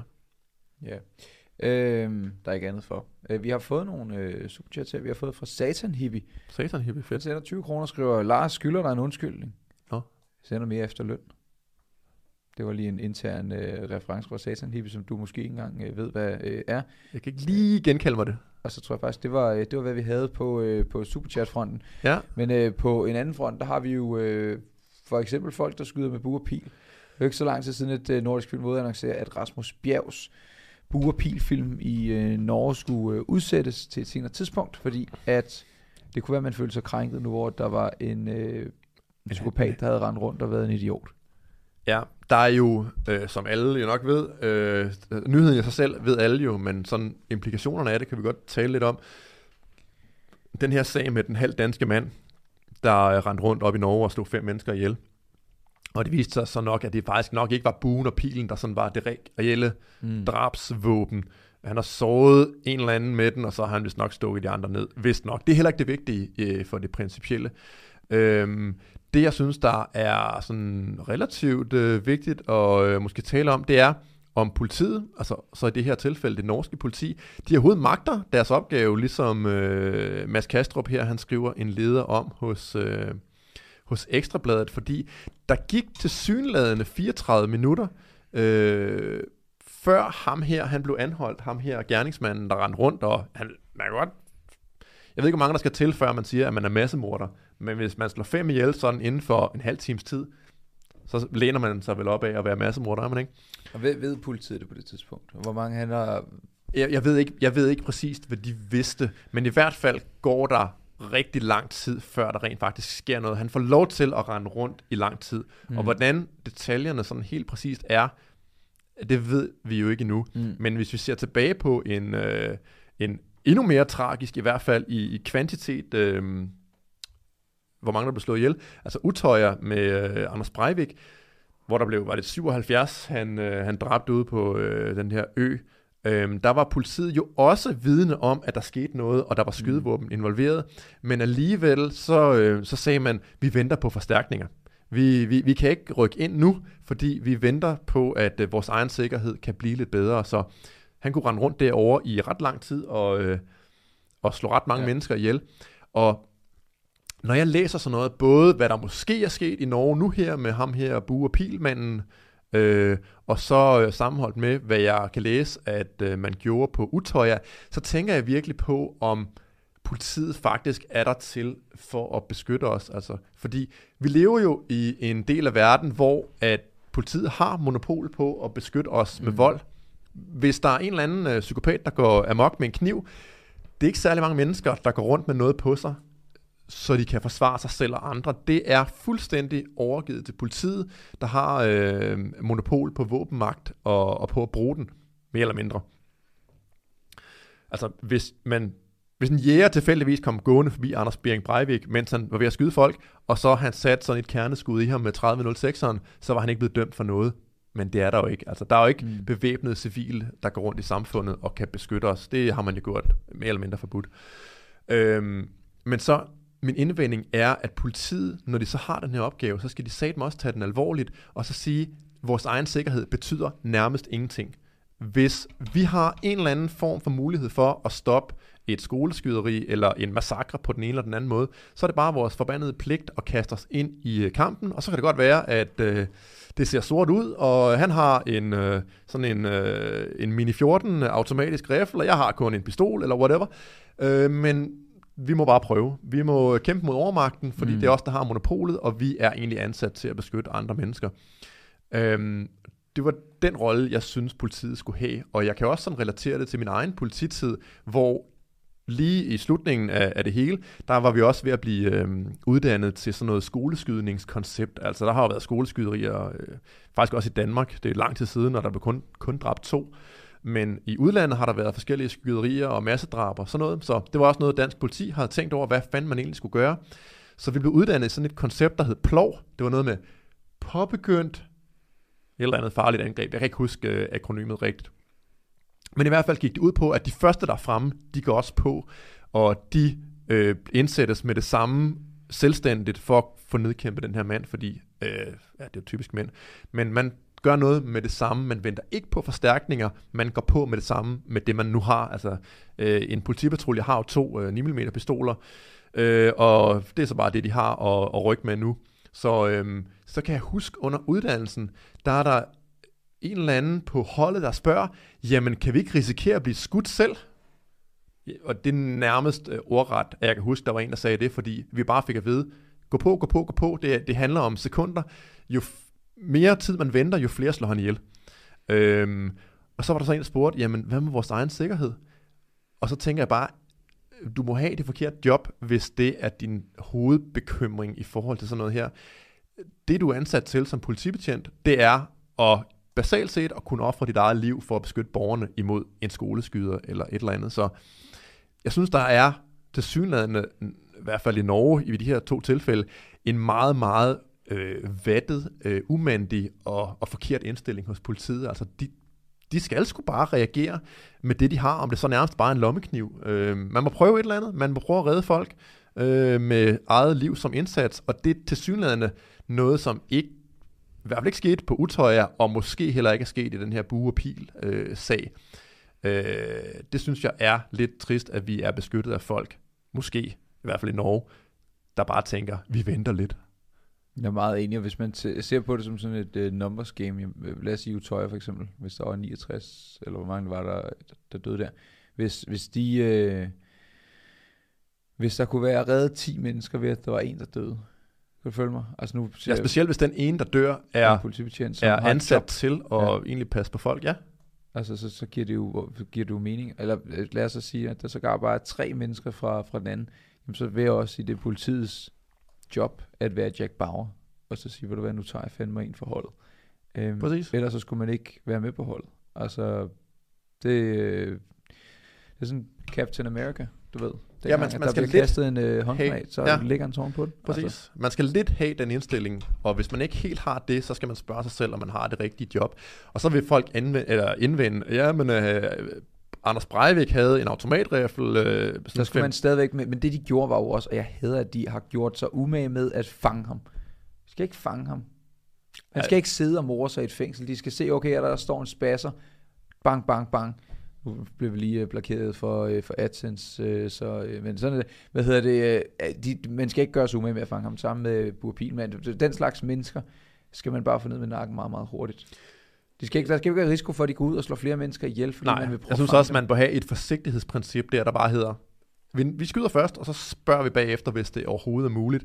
Og så kan man indvende, en pistol imod en, eller en semiautomatisk riffel. Ja, men altså, det kan faktisk godt lade sig gøre, hvis man, hvis man lægger sig ordentligt i stilling med, med sin pistol og skyder fra anlæg, og, og rent faktisk rammer øh, en person, der ikke venter noget modstand. Det er slet ikke umuligt. Ja, oddsene er måske ikke aller at de allerbedste for en, men det er overhovedet ikke umuligt. Det er ikke David mod Goliath, det her, det er faktisk muligt for en, en trænet skytte at nedkæmpe nogen, der er bedre bevæbnet end dem selv. Mm. Øh, så det må man øh, skulle bare gøre. Og så også noget, noget lidt andet, men sådan lidt det samme. Jeg synes også, det er skændigt, at borgerne øh, i vores øh, velfærdsstat her ikke må gå med våben. Og så siger man, åh, alle skal ikke gå med våben, og okay, nej, så giver jeg jer den. Men som jeg også har været i, øh, i fjernsynet og debatteret med øh, Claus Oxfeldt, altså den øh, tidligere formand for politiets fagforening, øhm, så, så havde jeg jo foreslået, at folk, altså for, først og fremmest, så kunne man give øh, almindelige politibetjente, der ikke er tjeneste, lov til at opfordre dem til at gå med deres tjenestevåben. De er allerede uddannet, når de kan gå med dem, mens de er på arbejde, så kan de også gå med dem, mens de er fri. Mm. Det vil øh, sætte nogle øh, relativt fornuftige, i hvert fald i den her kontekst, mennesker på gaden, der vil kunne reagere i forhold til terrorisme, skyderier og den slags. Det kunne man gøre, det vil Oxfeldt ikke. Man kunne også sige, at alle sportsskytter i Danmark, der er uddannet og udvalgt, og de har vist rene straffeattester, de øh, har været øh, våbenejere uproblematisk i mange år, de danske statsborgere, alle mulige ting, giver også dem lov til at gå med våben, og give dem samme skydeuddannelse som politiet, og opfriske det øh, hvert år, og alle mulige krav. Fedt nok, fint nok. Øh, men heller ikke det vil man altså være med til fra øh, fra myndighedernes og statens side. Altså, jeg blev nærmest sådan udråbt som en ekstremist, når jeg foreslog, at det nok måske kunne være en god idé at lade fornuftige, uddannede civile gå rundt med våben øh, i, i samfundet, fordi så kunne de takle nogle situationer, som politiet ikke kan, fordi de bare ikke, politiet er, er ikke alle steder. Altså, der er alle, der er ikke en politibetjent på hvert gadehjørne, eller til hver en festival, eller til et eller andet sted, så tid betyder rigtig meget i forhold til det her. Det kunne man sådan løse med at udvælge nogle folk, der så kunne være bevæbnet og kunne redde os alle sammen, hvis der er en eller anden spade, der begynder at skyde vildt om sig med bue og pil eller whatever. Men det er der ingen forståelse for, og jeg tror, det bunder i, at politiet godt vil have det her monopol. Altså, de vil gerne være så vigtige som muligt, så der er ingen, der skal kunne konkurrere i forhold til at kunne redde folk fra øh, skyderier eller drab eller sådan noget. Det er kun politiet, der skal kunne det af en eller anden øh, årsag, mener de, øh, at det er tilfældet. Det er bare ikke særlig godt, og det er ikke særlig sikkert, og jeg tror, det kunne gøres på en meget sikker måde, og en meget sådan konservativ, øh, forsigtig måde, i forhold til at bevæbne øh, nogle folk, der i forvejen er fornuftige og uddannede og alle sådan nogle ting. Øh, lyder det øh, ekstremistisk i dine ører? Nej, overhovedet ikke, men de har jo en, de har jo en evne til, at lige så snart, lad os sige, der er en, der falder ud over øh, øh, rulletrappen i metroen øh, i morgen, Mm. så går de ud og så siger de, at øh, metroen den er usikker. Der er, øh, og så er ligegyldigt, om det er en eller anden fuld øh, mand, som Der er bevidst har prøvet at øh, kravle op over... Øh, Præcis, så er ja. ligegyldigt, så er det sådan, at jamen, nu skal nu skal der stå folk og holde øje, for eksempel. Eller nu skal vi, vi skal hæve øh, øh, gelænderet ved siden af rulletrappen på alle metrostationer i Danmark, i København, øh, med øh, 7 cm. Så er der, øh, så er der mindre chance. Det er sådan, de, de vil jo hele tiden kunne sige, lige snart at så er en dude, der kommer til at skyde sig i hånden, fordi han aflader sit våben forkert, hvilket der i øvrigt relativt ofte er politifolk, der gør politistationerne. Der er folk på politistationerne, der har lavet virkelig dumme ting med deres våben, hvor de kommer til at skyde deres kollegaer mm. og sådan noget, øh, fordi de simpelthen bare er, ikke har betjent deres våben ordentligt. Men det har jo ikke gjort, at politiet er blevet afvæbnet, men argumentet så, det, det gælder jo til synligheden så fra, for alle os andre, ikke for dem. Men argumentet er jo i hvert fald rimelig meget, at det, at det, det, det, altså, de ville fratage det igen. Men det ville aldrig komme til at ske, og de ville gøre alt, hvad de kunne for at få det til at blive fjernet igen. Ja, og ingen skulle ske. politikere vil have det til at ske, altså. Men der er heller ikke nogen lobbyister i Danmark i forhold til at lovliggøre våben. Altså, du har jo ikke rigtig nogen. Hvem fanden skulle øh, gå ud og... Jeg tror, der er nogen, altså fra Liberale Alliance og Nye Borgerlige, der mere eller mindre mener det, som jeg mener. Men du kan se, men de er ikke særlig vokale om det. har penge og er kæmpestor i Danmark. Mm. Det giver super god mening, at de gerne vil have... øh, Altså, prøv at tænke på, hvor meget Copenhagen Medicals har tjent i løbet af det sidste år. Altså, fucking mange penge. Og det giver super god mening, men, de, men der er jo bare ikke... Altså, hvor mange, hvor mange potentielle købere er der så af våben? Relativt mange, men det er bare, jeg tror bare ikke rigtigt på, at man kan... øh, Der er ikke, nogen, der, der, er, der er ikke nok mennesker, der gerne vil have det til at komme igennem. Nej, jeg tror, Jeg tror ikke, det er vigtigt der, der er masser af mennesker, der vil være kvalificeret til det. Der er masser af soldater, politifolk og rigtig, rigtig dygtige sportsskytter i Danmark, der sagtens vil kunne administrere det her, og som er ufattelig meget bedre til at skyde, end politiet er. Ja, ja. Øh, men som du nok siger, at der er ingen politisk vilje til at få det til at ske overhovedet. Man tænker mere på sit eget monopol og mere på uha nej, end man tænker på at lave nogle pragmatiske gode løsninger, der kan gøre os mere sikre, altså gøre borgerne mere sikre. Ja, nej, jeg tror heller ikke, at det, det kommer til ske. Altså, jeg, jeg er totalt ambivalent i forhold til, til våben øh, i Danmark. På den ene side, så har jeg det sådan lidt, jeg er rigtig glad for, at det ikke er let tilgængeligt. Nu ved jeg godt, at... Øh, Det er ret let tilgængeligt, bare ikke for dig, fordi du ikke har de rigtige kontakter. Okay, lad mig sige det på den her måde. Jeg øh, vil sige, at størstedelen, jeg vil sige fucking stort set alle, der lytter til ytringspligt, er sunde og fornuftige mennesker. Men vi får en gang imellem en håndfuld e-mails og breve og tekstbeskeder og opkald fra folk, som er bad shit crazy. Og jeg tænker bare, hvad hvis de her mennesker, som tror, at, øh, at, at Mette Frederiksen er en liguan, øh, eller at øh, dronning Margrethe er øh, en eller anden alien, der styrer verden igennem frimurlogen. Så hvis, hvis de her mennesker havde, havde våben, så tror jeg simpelthen, hvis det var lettere tilgængeligt, nu ved jeg godt, at du spiller smart og siger, ja, du har ikke, sagt og sådan noget, men, men det har de mennesker jo så formodentlig heller ikke. Altså, og det, det er det, jeg så tænker, jamen, det er fint. Men hvis de det skulle igennem sådan et fintmasket system, hvor de skal uddannes, og ligesom øh, i øvrigt, altså folk kan jo godt komme til at eje en Glock 17, øh, godt nok Glock 17 DK i dag, øh, sådan en lidt, lidt længere udgave, der åbenbart er svær at skjule, mener myndighederne. Men man kan jo godt komme til at eje en pistol i dag, det tager bare lang tid, Mm. øh, og er besværligt og sådan noget. Så fint nok, at det tager lang tid og er besværligt, så gør det også øh, noget besværligt og, øh, og uddannelseskrævende og, og bla bla bla, for de her mennesker at kunne gå rundt og kunne beskytte os andre. Jeg, jeg tror virkelig ikke, at der er nogen praktiske ting, der sådan rigtig taler imod det, fordi øh, sølvpapirshattene kan i princippet alligevel gå sportsskyttevejen i dag med de der to års ventetid, medlem af skytteklub, møde op, blive godkendt af politiet og formanden og alle de der ting. De vil også kunne få våben på den måde, så de kan sådan set godt få et våben derhjem til, og som de også i princippet vil kunne stikke i bukselinningen og gå ud i samfundet med. Det kan vi ikke rigtig styre i dag heller. Så øh, jeg, jeg, jeg kan virkelig ikke se, hvor man taber på det. Ja, jeg ved det ikke. Jeg, jeg tror simpelthen bare, at det er for... Øh, jeg tror også, det er et spørgsmål om, at nogle gange er man bange for det, man ikke ved. Og det jeg så ser med det, jeg ved, hvis vi tager øh, USA for eksempel, så, så, så, så kan jeg ikke på nogen måde retfærdiggøre, at vi skal have de samme systemer. Øhm, Så tag uh, Tjekkiet som uh, eksempel i stedet for. Uh, de har, der kan man også gå bevæbnet rundt som godkendt og opfylder nogle krav. De har volds- og drabsrater, der enten er det samme som eller mindre end Danmark. Jamen, du kan godt kigge på dem på den måde, men det har jeg ikke sat mig ind i. Det jeg ikke. Men altså, øh, min holdning lige nu, det er, jeg, jeg, jeg kan ikke se, at det skulle gavne nogen, at vi skal rende rundt med øh, våben. Der er nogle våben til gengæld, som jeg vil sige, gavner os rigtig meget. Jeg synes, det er idiotisk, at de har fjernet øh, øh, tilgængelighed for peberspray. Det er mest idiotisk, der er blevet lavet lang tid. Jeg synes, det er idiotisk, at du ikke må have de der, hvad de der pinde hedder, man lige kan sparke ud, og så kommer der sådan en ordentlig en, du kan Ja, det er sådan en teleskopstav. Altså den slags ting, synes jeg jo skal være tilgængelige. Øhm, jeg synes ikke, at det er et problem at rende rundt med en dolk, hvis jeg gjorde. For det, du ved, altså den slags ting er ligesom sådan, det, det synes jeg er, er helt i orden. Altså der, jeg skal ikke kunne retfærdiggøre over for politiet, om det er fordi, jeg er på vej i skoven og skal snitte. Og så må jeg først tage den ud og sætte den i mit bælte, når jeg så ligesom er kommet frem. Hvor du faktisk står inde i skoven. Nej. Det synes jeg er helt idiotisk. Så, så på den måde, så er der mange selvforsvarsmuligheder, som jeg ikke synes, der burde være øh, utilgængelige. Øhm, Men og- ja, men, men du har ret i, at hvis man kunne gøre våben utilgængelige for folk, sådan alle folk, så kunne man jo godt lave en verden, hvor ingen havde skydevåben. Der, der er bare stor men- forskel på skydevåben, som du kan bang, du er død, bang, du er død, bang, du er død. Ja, ja, det er der, men, men jeg siger jo heller ikke, at alle skal have, jeg siger jo heller ikke, alle skal have det. I min pragmatiske verden, som jeg er villig til at gå med til, der siger jeg jo, at øh, lad os bare starte med, at politifolk og soldater kan Ja. gå rundt i samfundet, øh, ligesom de gør på arbejdet, bevæbnet.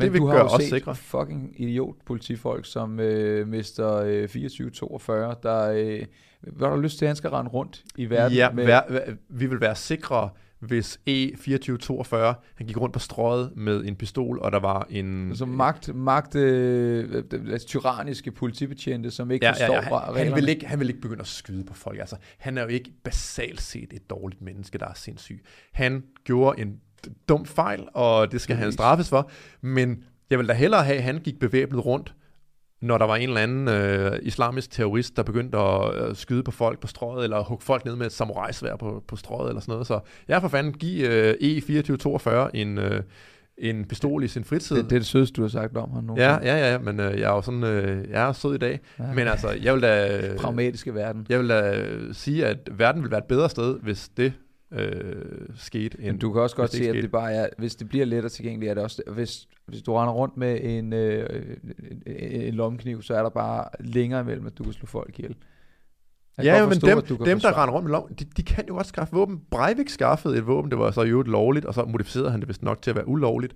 Men altså, jeg kan øh, tage kontakt til øh, nogle bandemedlemmer, øh, jeg kan vifte omkring øh, næsen på dem med 50.000 kroner, og så et par dage efter har jeg en eller anden Sestava øh, semiautomatisk øh, pistol. Altså, så er det ikke mere end det? Jeg ville have troet, det koster ej, meget. jeg tror, det koster mindre. Nå.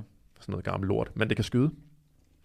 Nå, men øhm, hvor end alting er, så, øh, så tror jeg ikke, vi kommer til at finde enighed i forhold til våben. Men øh, nogle våben vil vi nok finde enighed i. Hvad har vi ellers øh, i ting på Jamen, programmet? vi har jo... Øh, vi har jo Tatovører, for eksempel. Vi har jo øh, tatovørerne, som, øh, som øh, måske kommer ikke til er at gå ud af business snart, hvis ikke der bliver gjort noget godt for Ja, tatovørerne er måske ikke de allermest øh, EU-entusiastiske mennesker, specielt ikke efter det her, Nej, fordi for- øh, der er en tatovør, der siger, det er helt gagag. Ja. Tatovør Amina øh, Sharai God rystet over de EU-regler, der til januar ventes at ramme tatoveringsbranchen hårdt. Hun regner ikke med at indrette sig efter, øh, indrette sig og kalder hele reguleringen for en hets. Det er det jo i bund og grund også. Altså, det er jo er i bund og grund. Men skal vi lige se, øh, skal vi lige se indslaget her på Skal vi, skal vi lige tage en hurtig forklaring af, hvad det egentlig er? Øh, bare så folk, ja. Der er med. For jeg tror, vi har talt om det i virkeligheden, og måske en lille smule på Patreon, vi har ikke talt om. Så tatovørerne, de har fået at vide af EU, mm-hmm. og Mhm. det er så blevet godkendt i Danmark, og de er gået med til det, at man kun må bruge specielle slags blæk, som ikke på nogen måde er sundhedsskadelige. Det har så vist sig, at der er ingen, som i absolut ingen undersøgelser, der viser, at den blæk, de bruger, er på nogen måde sundhedsskadelig overhovedet. Og den blæk, som der refereres til, de skal bruge i stedet, er ikke tilgængelig. Det er ikke noget, du kan finde, det er ikke noget, du kan få. Altså, de har lavet en lovgivning, der siger, I må bruge noget andet, men der findes ikke noget andet. Ja. Det er ligesom at sige, jamen, du må ikke køre i bil. Hvordan skal så komme på arbejde? Jamen, der findes måske nok noget andet, og det findes så ikke. Ja, men selv med bil, der kan man sige, at det er fordi, den er farlig. Men det her, der er intet belæg overhovedet. Der er ingenting overhovedet, der, der, der, der er intet belæg. Så EU går ind og laver en fuldstændig idiotisk lovgivning. Noget af det mest dumme, jeg har hørt. Altså, der er fandme kommet nogle dumme ting ud af dem for nylig. Altså også det der med mobiltelefonstik, at, øh, at det skal, alle sammen skal være USB-C. Og sådan. De er kommet med nogle fucking idiotiske ting for nylig. Men det her med tatovørerne, de tatoverer, der er i Danmark, de sidder jo bare og, eller ikke sidder, de render over fandme rundt og pisker rundt for at finde ud af, hvad fanden i helvede skal vi gøre, fordi at ellers så lukker vi jo biksen lige om lidt, medmindre det skal være sådan en undergrundsting, og det er så tåbeligt Og det er også at det, hun siger. ulovligt gøre. Det er, at vi gemmer de gode farver væk ude bagved. Og så når, øh, når de her myndigheder kommer, pakker vi det væk, og så sidder vi og laver tatoveringer med, med vand, øh, med stabilt vand, og så pakker vi farverne ud, når de er gået igen. Altså, ja, man presser det ud i noget undergrund, og det bliver i hvert fald ikke en bedre branche, eller en mere øh, sikker branche af at forhindre dem i at agere, som Det, de de skal sgu da have lov til det. Og, og det er sådan et, altså hvis nu de kommer og så siger, hvad, vi har lavet en undersøgelse de sidste 10 år, som har vist sig, at øh, hvis du bliver tatoveret med de her 40 forskellige blæktyper, jamen så har du øget risiko for at få hudkræft. Jamen så, så må man gå ind og så sige, ved du hvad, øh, vi som land i Danmark øh, vil gerne informere folk om det, så det er, og nu ved jeg godt, du ved ikke, hvordan du har det med det, men du ved, jeg vil sige, så kan man godt sige, så er det en lovgivning, at når man så bliver tatoveret, så skal man eksempelvis så skrive under på, ja, jeg har læst, at det er farligt, eller sådan et eller andet, ligesom hvis du tager øh, ud og øh, klatrer et eller andet sted, hvor der er lidt mere farligt, hvor du ligesom frasiger dig ansvaret, et eller andet den Ja, stil. eller Bare altså- folk er orienteret om, at det kan være farligt, Eller men hvis- det er ikke farligt Eller hvis der virkelig var en eller anden farve, der bare sådan, virkelig, altså det viste sig, at den var giftig. Det var sådan øh, en bone lock skandale Det var sådan et øh, noget hoftecement, der viste sig ikke at holde særlig godt. Eller, eller thalidomid, det der øh, antidepressive middel, som blev taget af gravide, som, hvor fosterne så fik misdannelser, babyerne fik misdannelser. Mm. Ja, hvis der er sådan noget, der er sådan helt vildt overdrevet farligt, og dokumenteret overdrevet farligt, så har jeg ikke noget problem med, at staten øh, går ind og siger, det må I ikke bruge. Der har jeg faktisk et problem med, fordi det skal folk stadig have lov til, de skal bare orientere ja, sig jeg, har, jeg vil sige, jeg har et mindre problem. Pragmatiker Lars vil sige, Okay. okay, så siger vi det. Men når det er det her, vi taler om nu, hvor det bare er nogle sådan nogle pagehorse kvinder nede i Bruxelles, der står der i deres spacerdragt og siger, åh, tatoveringer, det er noget beskidt noget, det kunne vi aldrig finde på. Og så begynder de bare at chikanere hele branchen. Det har jeg ingen respekt for, eller forståelse for. Nej, det er fuldstændig. Jo, skal, skal vi høre, hvad hende øh, dame siger? Jeg har faktisk ikke hørt det før, men lad os høre det. Lad os se, hvad hun siger til det. Skal vi, øh, Ja, vi, øh, vi har det hele vi med. har det hele. Bum, bum, bum. Så er der fandme... Øh, For det første så knipper det i røven i forvejen, men de har nye lovgivninger. Så tager de også vores farver fra os. Så synes det er noget rigtig forbandet svineri, ja, at det de er ikke har en rapport, der bygger på noget som helst holdbart. Præcis. Det er ikke fordi, vi har det lidt i forvejen. Så det sorte marked i stedet kommer til at betyde, at folk de laver lukkede privatstudier. De ikke skal registrere sig. Det vil sige, at der kommer til at være rigtig meget ballade i, i, i krogene. Kæft, der bliver nålet, hva'? regeringen ikke vil kunne kontrollere. Det er fedt lyd, den der, var. Er åbnet markedet for, øh, for en masse kriminalitet, for eksempel. Folk har til at importere. Det er jo- det jo kriminelt, hvis man vil importere ting, ikke? Man har ret til at gemme den nederst i skuffen. Så det, for, for mig vil det ikke betyde det helt store. Jamen altså, indtil videre er der ikke nogen nye for. Intet. De kan jo ikke engang selv sige, øh, hvad det er, vi skal gøre. Som I også selv lige sagde før, ikke? De har ingen alternativer til os på noget punkt. Intet. Og der er også mange, der bare begynder at hamstre nu, ikke? Så lige om lidt, så er der også bare mangel på farver, inden det bliver forbudt, fordi folk de bare køber altså kasser af det der, af dem vi ikke må købe os. Det, det, kommer ikke til at stoppe nogen fra at bruge. Kæft, jeg har ikke hørt det ord af, hvad hun siger. Altså. Nå, men okay, så øh, hun siger et, øh, det samme, som vi lige har sagt. Men altså, øh, det er... Øh, det er fuldstændig håbløst, og der er ikke nogen, der skal komme ud. Altså, det er bare sådan, du ved, når kongen på toppen af tronen begynder så at sige, okay, men øh, jeg skal bestemme, hvilke, du ved, øh, hvilke, Hvordan hvilke gafler, som, som bøndernes tralle må få lov til at spise med, fordi så tror jeg, at der er mindre chance for, at de tykker i det og ødelægger deres tænder. Det er bare sådan, det er så langt ude, at de, det, det, der er ikke nogen, der har et virkelighedsbillede af det, og når ikke de kan dokumentere det, hvis de siger, at vi har simpelthen de sidste så så mange år, hvor tatoveringer har været en ting. Øhm, men, men det har de ikke. Der er intet, det bygger på intet, og det alternativ, de øh, byder op med, øh, er, er håbløst. Så, så fuck EU. Altså, det er, jeg, jeg gør ind for, jeg synes NATO er en udmærket idé, man har den slags øh, samarbejde, men jeg synes, at EU er simpelthen til at lukke op og skide. Jeg kan ikke se noget som helst, der kommer godt ud af det. Ikke en eneste ting. Skriv i chatten, hvad, kommer der, hvad godt kommer der ud af? Der er masser af byråkrater, der bliver rige og lever et behageligt byråkratisk liv, hvor de i virkeligheden ikke producerer noget, men hvor de bare lever en parasitær tilværelse, og så tjener masser på det. For dem er det selvfølgelig dejligt, men for alle os andre, så er det øh, lidt mindre dejligt. Jeg synes, det er helt forfærdeligt. Øhm, men ja, så lige nu, der er der vist ikke noget, der tyder på, at, øh, at de laver det om. Jeg har ikke set noget som helst om, at vi er ved at komme ud af det igen, eller at der bliver lyttet til det. Og det er så her, hvor jeg siger, at Danmark må være lidt ligesom Polen. Og ved du hvad, nu tager vi den fandme bare. Vi tager den back to back. Dog. Danmark skal være lidt mere ligesom Polen, fordi Polen har været ude. Ikke særlig meget ligesom Polen, fordi Polen er overhovedet ikke et land, jeg har lyst til, at Danmark skal være ligesom. Men lige med det her, der kunne jeg godt tænke mig, at øh, fordi Polen har været ude, og så har de lavet en ny lovgivning, der går imod at følge EU's lovgivning, og EU-toppen varmer op til opgør i højspændt øh, retsstrid, mens Polens regering ikke vil lade sig afpresse. Øh, retsstaten er øh, den lim, der binder vores union sammen. Det er grundlaget under vores enhed, øh, fortæller øh, kommissionsformanden, som siger, at øh, Europakommissionen lige nu er ved at finde ud af, hvilke konsekvenser sagen vil have for Polen. Øh, vi vil hverken øh, tillade, vi hverken øh, kan eller vil tillade, at vores øh, fælles værdier bliver sat over styr. Og det er jo øh, et sjovt ting så at være medlem af EU, hvis man øh, øh, ikke vil Ja. følge deres fælles, fælles værdier.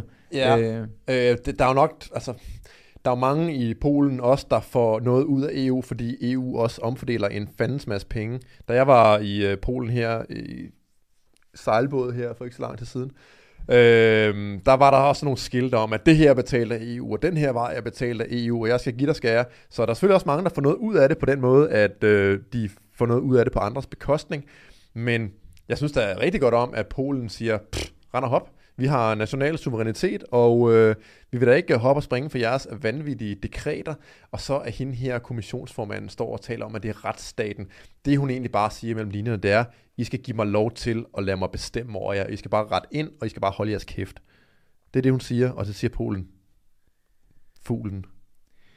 Men Polen er et meget særligt sted. Vi var der jo også for et halvt år siden. Eller, Det er jo utroligt så frekvent, vi egentlig har været i Polen, eller jeg har. Jeg var der i, øh, i, i, i sidste måned. Hold da op. Ja. Vi er jo nærmest statsborgere. Jeg var i uh, Krakow, fantastisk. Jeg elsker Krakow, fantastisk. Uh, Polen accepterer EU-lovgivning, men vil ikke lade sig tro. Vi forventer dialog, men det kræver, at der kommer særlige ændringer på bordet, sagde premierministeren og tilføjede, at han ikke vil finde sig i det, han betegner som ensidige og uretfærdige angreb mod Polen. Øhm, ja, så, så, så, øh, så jeg vil jo sige her, i det her tilfælde med tatovørerne, der burde Danmark gå ud og så sige, ved du hvad, det er simpelthen så fucking idiotisk, at selvfølgelig skal I ikke gøre det. Altså, øh, selvfølgelig, altså, så er det ikke et spørgsmål om, at, at, at man pa- passer på, at når man sidder til Europakommissionsmøder og skal sidde og drikke øh, hvidvin et eller andet sted sammen med øh, fucking, øh, I don't know, en eller anden fra Belgien. Det, det, det, er ikke, det, er ikke, øh, det er ikke vigtigere, end at tatovererne skal have deres arbejde. Så der er man nødt til at sætte politiske spil øh, på pause og så sige, jamen prøv at høre, I har gang i noget, der er åndssvagt, og så skal Danmark være forløber øh, øh, i, i Europa, og så sige, jamen prøv at høre, det er så åndssvagt, at vi ikke kan finde os i det. Hvad siger I andre til det? Skal vi sige nej tak til den her? Så må man skulle demonstrere imod, øh, du, du ved, øh, den almægtige Europas øh, øh, øh, tåbelige beslutninger. Men, øh, men det er ikke det, der foregår lige nu, desværre. Det der, og de fleste lande, de tør jo ikke det der, fordi ja, som du siger, magthaverne vil gerne være venner med, med Magthaverne. EU. Med magthaverne, ja, de vil gerne kunne gå og klappe hinanden på ryggen og sige, hej, hvor vi dygtige, og Ja. vi øh, højstemte principper og retsstaten, og øh, Man vil også gerne have jobs. Du kunne se, øh, ja. Alle fucking øh, får jobs i øh, EU bagefter. Var det ikke øh, Anders Fogh, der var...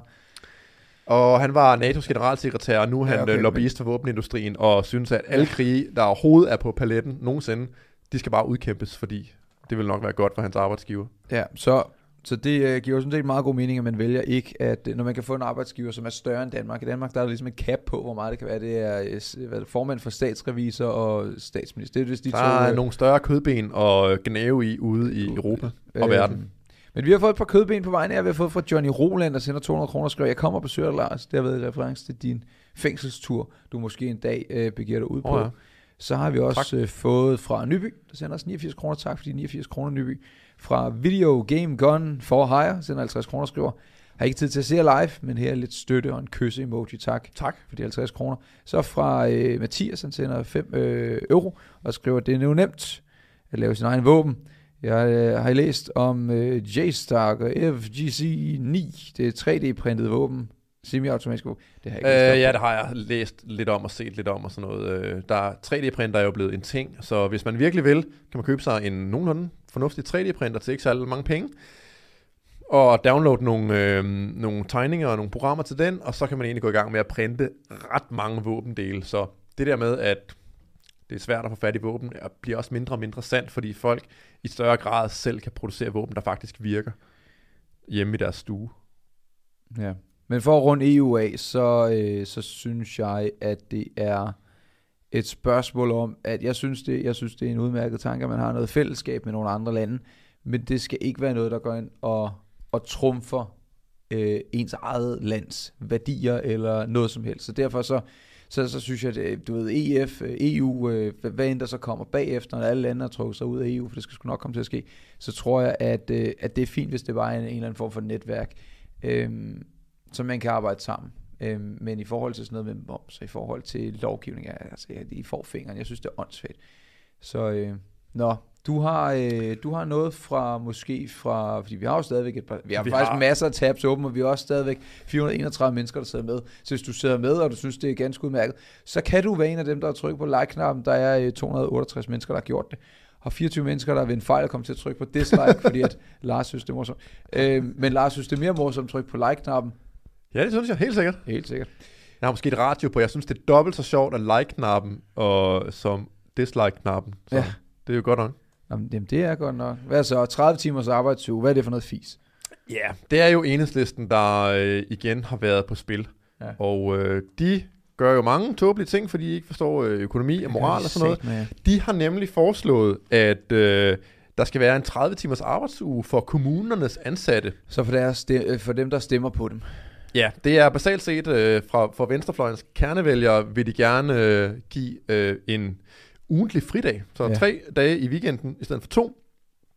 Og øh, det er en meget, meget dårlig idé, og det er der også en socialdemokrat i den her artikel, der siger, at det er vanvittigt, og det bliver for dyrt at implementere det, at man skal give folk samme løn, for at de kan arbejde 20% mindre. Øh, og det er jo sådan set bare en de facto skattestigning til alle os, der betaler for gildet, og sige, at de her mennesker kan holde mere fri til den samme løn. Ikke? Altså, det ville være fint nok, hvis det var øh, ude i det private, hvor øh, Grundfos eller Novo eller et eller andet sagde, ved du hvad, vores ansatte, de har nu tre dages øh, weekend. Mm. Fedt. Det er der ingen, der vil blande sig i. Det er glimrende, hvis folk de gør det for deres egne penge, med, med egen risiko i forhold til at gå ned i produktivitet og sådan noget. Men når det er offentligt ansatte, der lever af vores tvangsopkrævede penge, der lever af tvangsopkrævede penge, jeg skal være med at sige vores penge, det er ikke vores penge, det er dem, der har tjent dems penge, øhm, så bliver det et problem, fordi mm. at det jo ikke har nogen konsekvens, og det går jo imod det, at offentligt ansatte gerne vil have så meget løn som muligt, og gerne vil arbejde så lidt som muligt. Ligesom med alle andre mennesker. Altså, du og jeg, hvis vi kunne tjene det dobbelte på at lave det halve, mm. så vil vi gøre det. Sådan er mennesker altså indrettet. Det er jo fornuftigt nok. Og den inklination er fin nok, når man agerer på det private marked, hvor man ikke kan tvinge folk til at finansiere ens øh, altså, øh, tendens til øh, prokrastination. Men det kan man jo desværre i det offentlige, fordi der er der nogle andre, der betaler, så når menneskets indbyggede hang til dogenskab bliver øh, puttet ind i den her ramme, altså den offentlige ramme, så bliver det noget med, at der er nogle mennesker, der får penge for ikke at lave særlig meget. Og det er bare sådan det, vi ser et øh, eksempel på med Men- enhedslistens jeg- forslag her. Jeg forstår skide godt enhedslisten, fordi de skaber jo arbejdspladser. Fordi hvis, hvis, der, hvis, hvis arbejdsstyrken skal arbejde 20% mindre, så er vi nødt til at ansætte 20% flere. Altså, det er jo ret smart i bund og grund. Altså, de er jo, de er jo, de er jo nødt til så at oppe øh, arbejdsstyrken, og dermed der også folk, flere ansatte i det offentlige. Det vil det jo være, fordi det er der er jo ikke, du kan ikke varetage opgaver, Nej, nej, som rigtigt. formand ikke kan varetage. Rigtigt, det har jeg faktisk ikke tænkt på, at man så egentlig måske nok kan få lempet flere ind i Mhm. det offentlige system i forhold til, hvad der var i forvejen. Og du får et job, og du får et job, og du får et job. Øh, så, så, så alt i alt, på alle lederkanter, så er det fuldstændig en, en, en, en, en fuldstændig tankeløs For idé samfundet, for men samfundet. for, for enhedslisten Ja, genialt. specifikt, der er det genialt jo. Fuldstændig. Ja, men de er en flok øh, Øh, dumme marxister kommunister. og kommunister, der ikke... Måske, nogle gange kan man godt tænke, at de forstår det hele. De er bare så ondskabsfulde, at de kun tilgodeser sig selv og deres egne grupper på Mhm. bekostning af andre. Og nogle gange tænker man, at det er bare fordi, de er dumme, at de ikke forstår det. Jeg ved ikke helt. Jeg tror, der er folk, der rent faktisk godt ved, øh, hvad konsekvenserne er, men de vælger bare magten over samfundets bedste, tror Eller jeg. også er de så blinde på deres ideologi, at de tror, Det det, kan er også være, ja. Men, øhm, men de har... Ja, øh, jeg, jeg har et ønske om lidt mindre stat. Jeg synes, der er nok i forvejen. Så det, at de øh, vil op den, det, det tror jeg ikke øh, gavner nogen som helst. Ganske Nej, og gøre den stat, der er allerede mindre effektiv på kerneområderne. Altså, jeg har fint nok med, at den bliver mindre effektiv på rigtig mange områder. Øh, Gå i krig i udlandet, øh, rende rundt og slå folk gang i hovedet, øh, fordi de ryger det forkerte, eller øh, fordi at man renser sine tagrender på en måde, som arbejdstilsynet ikke vil have og sådan noget. Det må Mm. gerne blive meget mere ineffektivt. Men når det er det, som staten har monopol på, som vi rent faktisk har brug for, Mm. der bliver mere ineffektivt, så kan man godt lave et argument for, at det er skidt. Ja. Øhm, har, øh, hvad fanden er det, han hedder? Øh, Lars Bøje, han har lort øh, lidt skidt i bukserne, har han ikke? Det øh, var der i hvert fald nogen, der øh, sagde på et tidspunkt. Og det er en meget, meget interessant segue, du har her over i den næste nyhed. Meget, flydende segway. meget flydende. Snakker om Ligesom, kommunisme. øh, Øh, Lars Bøje har skidt i bukserne, Ja. ikke? Jo. Øh, det, var et, øh, det var et meme, der kørte på et tidspunkt. Øhm, og nu er det så blevet afsløret. Jeg ved ikke, om det blev afsløret. Det har vel ikke været sådan rigtig Nu er hemmeligt. du hoppet ind i clickbait-verdenen. Jeg er hoppet ind i clickbait-verdenen. Ytringspligt afslører Lars Bøjes bremsespor. Nej, hvad så? Der er en side i Danmark, der hedder DK Pol Memes på Instagram. Ja. Øh, det er en, øh, en politisk øh, meme-side, en satirisk side, som øh, skriver alle mulige grimme ting om politikere, blandt andet at øh, Lars Bøje har skidt i bukserne, og at, øh, nu ser jeg lige her, Dun, og også masser om, at Mette Frederiksen burde i fængsel. Øh, Man kan se det her meme, øh, I har vel en luksusafdeling for statsministre. Altså, du kommer til at sidde på gang med Inger, Inger Carter og Messerschmidt. Er det okay? Hun står her og snakker med mm. en, en fængselsbetjent. Det er Det sjovt at tænke på øh, sådan ser overvejende, på hvor nu. mange toppolitikere, der foretager sig ulovlige ting. Ja, ja, men det er jo altså lige det, meget. det, der, det er jo en ret fin opsummering af det. Altså, Inger Støjberg har gjort noget, hun ikke måtte. Nasser Carter lader til at være en uh, shady fyr. Hvad- Om det så er kriminelt, det han har gjort eller ikke, det er godt. Og Morten Messerschmidt For sat, hvor svært ved at tale sig ud af den sag Noget med der. nogle EU-midler og noget retssag og sådan noget. Ja, Ja. altså, men der sker jo dem ingenting. Men i hvert fald så, den her side DK Pol Memes, den er så kommet lidt i vælten, fordi det er øh, blevet øh, kendt, at ham, der står for det, han øh, er faktisk kampagnechef for Liberal Alliance. Hmm. Og øh, hvis jeg kan øh, finde, hvad han hedder, det vil jo være det aller, allerbedste, at jeg lige kunne huske det, men det kan... Han hedder Mads Korsholm. Så øh, han revser alle de her, og nu bliver han så beskyldt for, at han revser det venstreorienterede Danmark mere end det højreorienterede Danmark. Og det synes jeg også er glimrende. Det skal han da bare gøre. Danmark der er, er- nogen, der skal blande sig i. Han kan da gøre lige, hvad han har lyst til. Nej, præcis.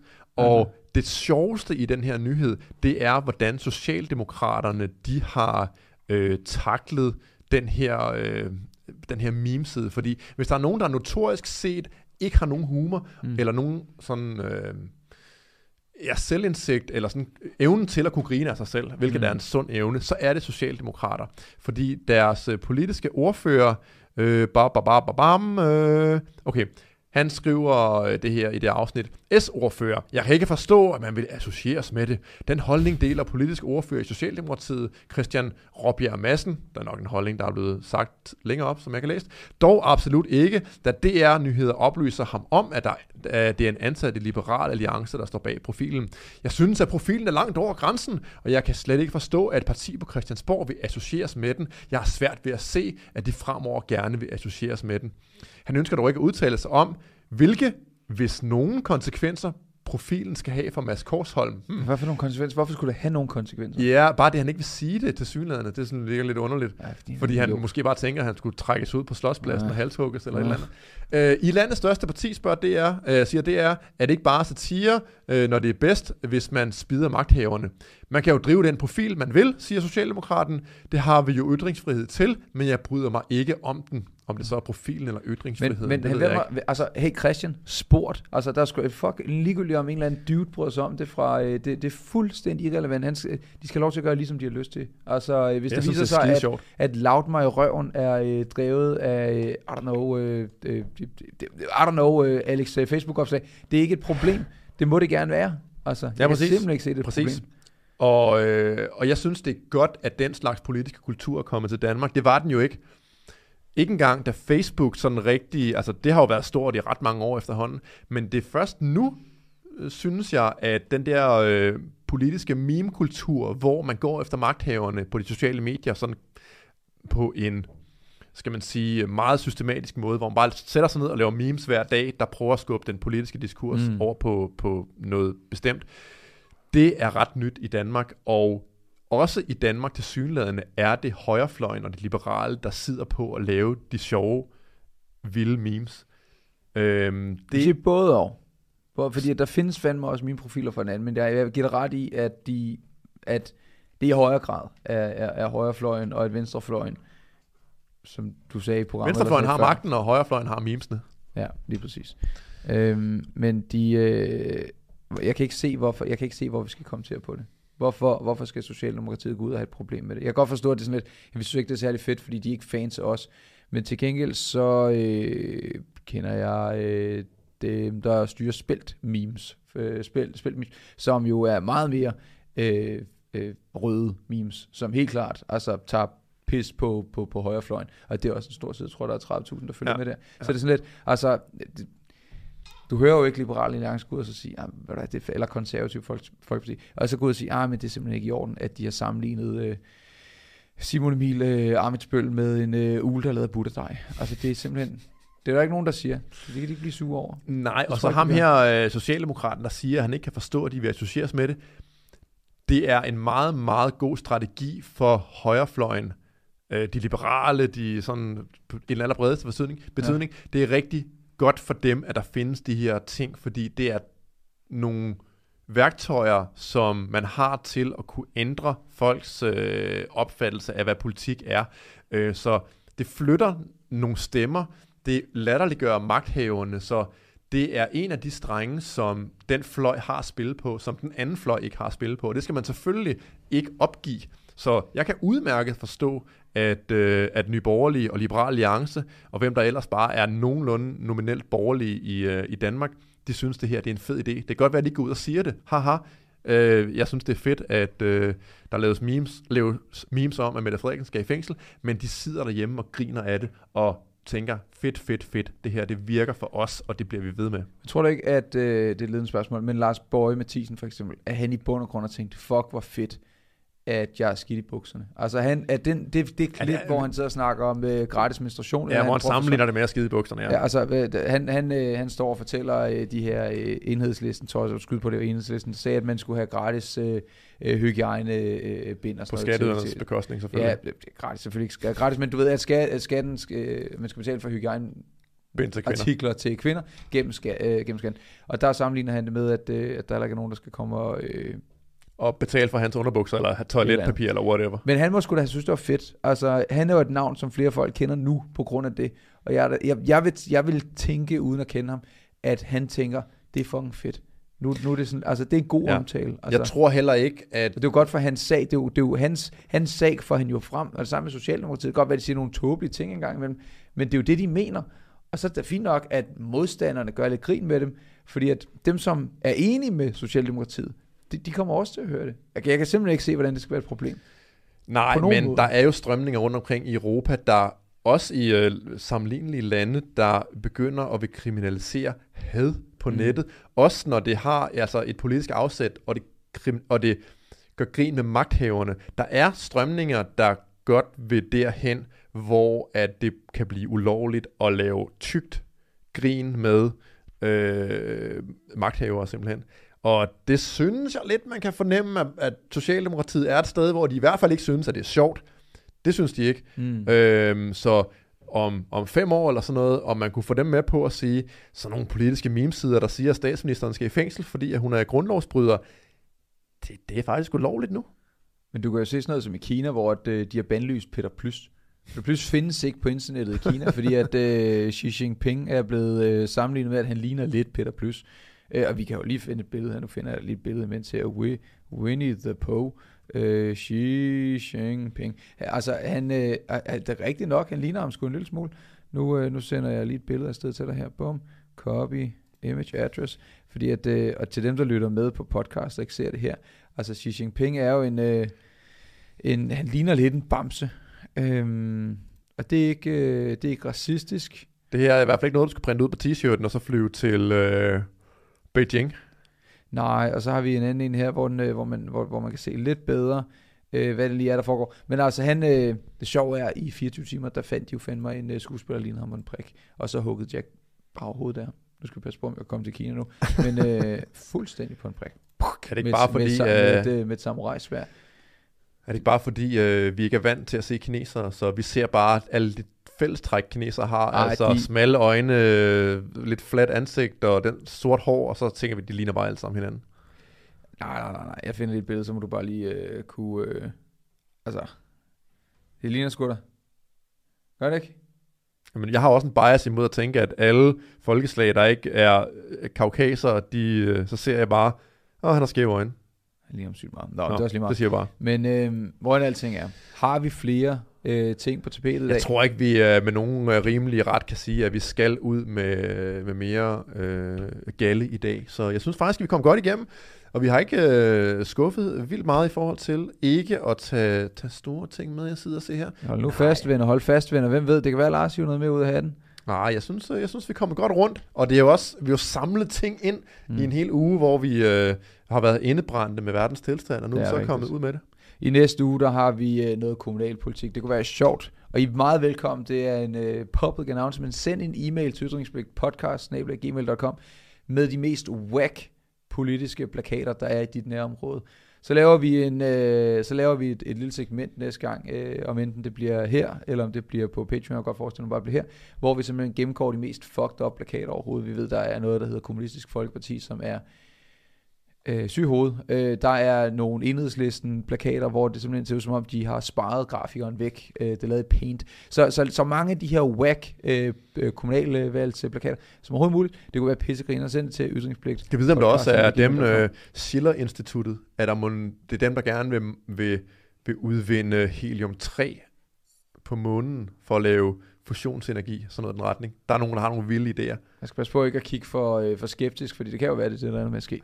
øhm, men, øh, og ellers så kører vi videre ind på patreon.com ytringspligt, så hvis du ikke har fået nok på en time og 49 minutter og 3 sekunder, så kan du nå at få en lille smule mere. Der sidder vi tilbagelænet i stolene, snakker med alle, så uanset om du sender øh, øh, superchat eller ej, så tager vi kommentaren, vi læser navnet op og siger, hvad så, og svarer på det. Så hvis du har et spørgsmål til Lars eller til mig, jamen så kører vi videre derinde, og øh, hvis du vil støtte podcasten, og du ikke gider betale 40 kroner om måneden på Patreon, selvom at vi efterhånden har rimelig mange folk derinde, er det ret nice. Det er fedt, derfor- det er jer, der får det til at ske herude. Det er, det er på grund af jer, at vi kan lave det her. Men hvis ikke, at du lige har 40 kroner om måneden til, så kan du også bare smide like og øh, få abonneret på kanalen. Så er det også en kæmpe forskel. Tak fordi I har lyttet med. Og øh, let's go, Brandon. Let's, Let's go. go. Let's go!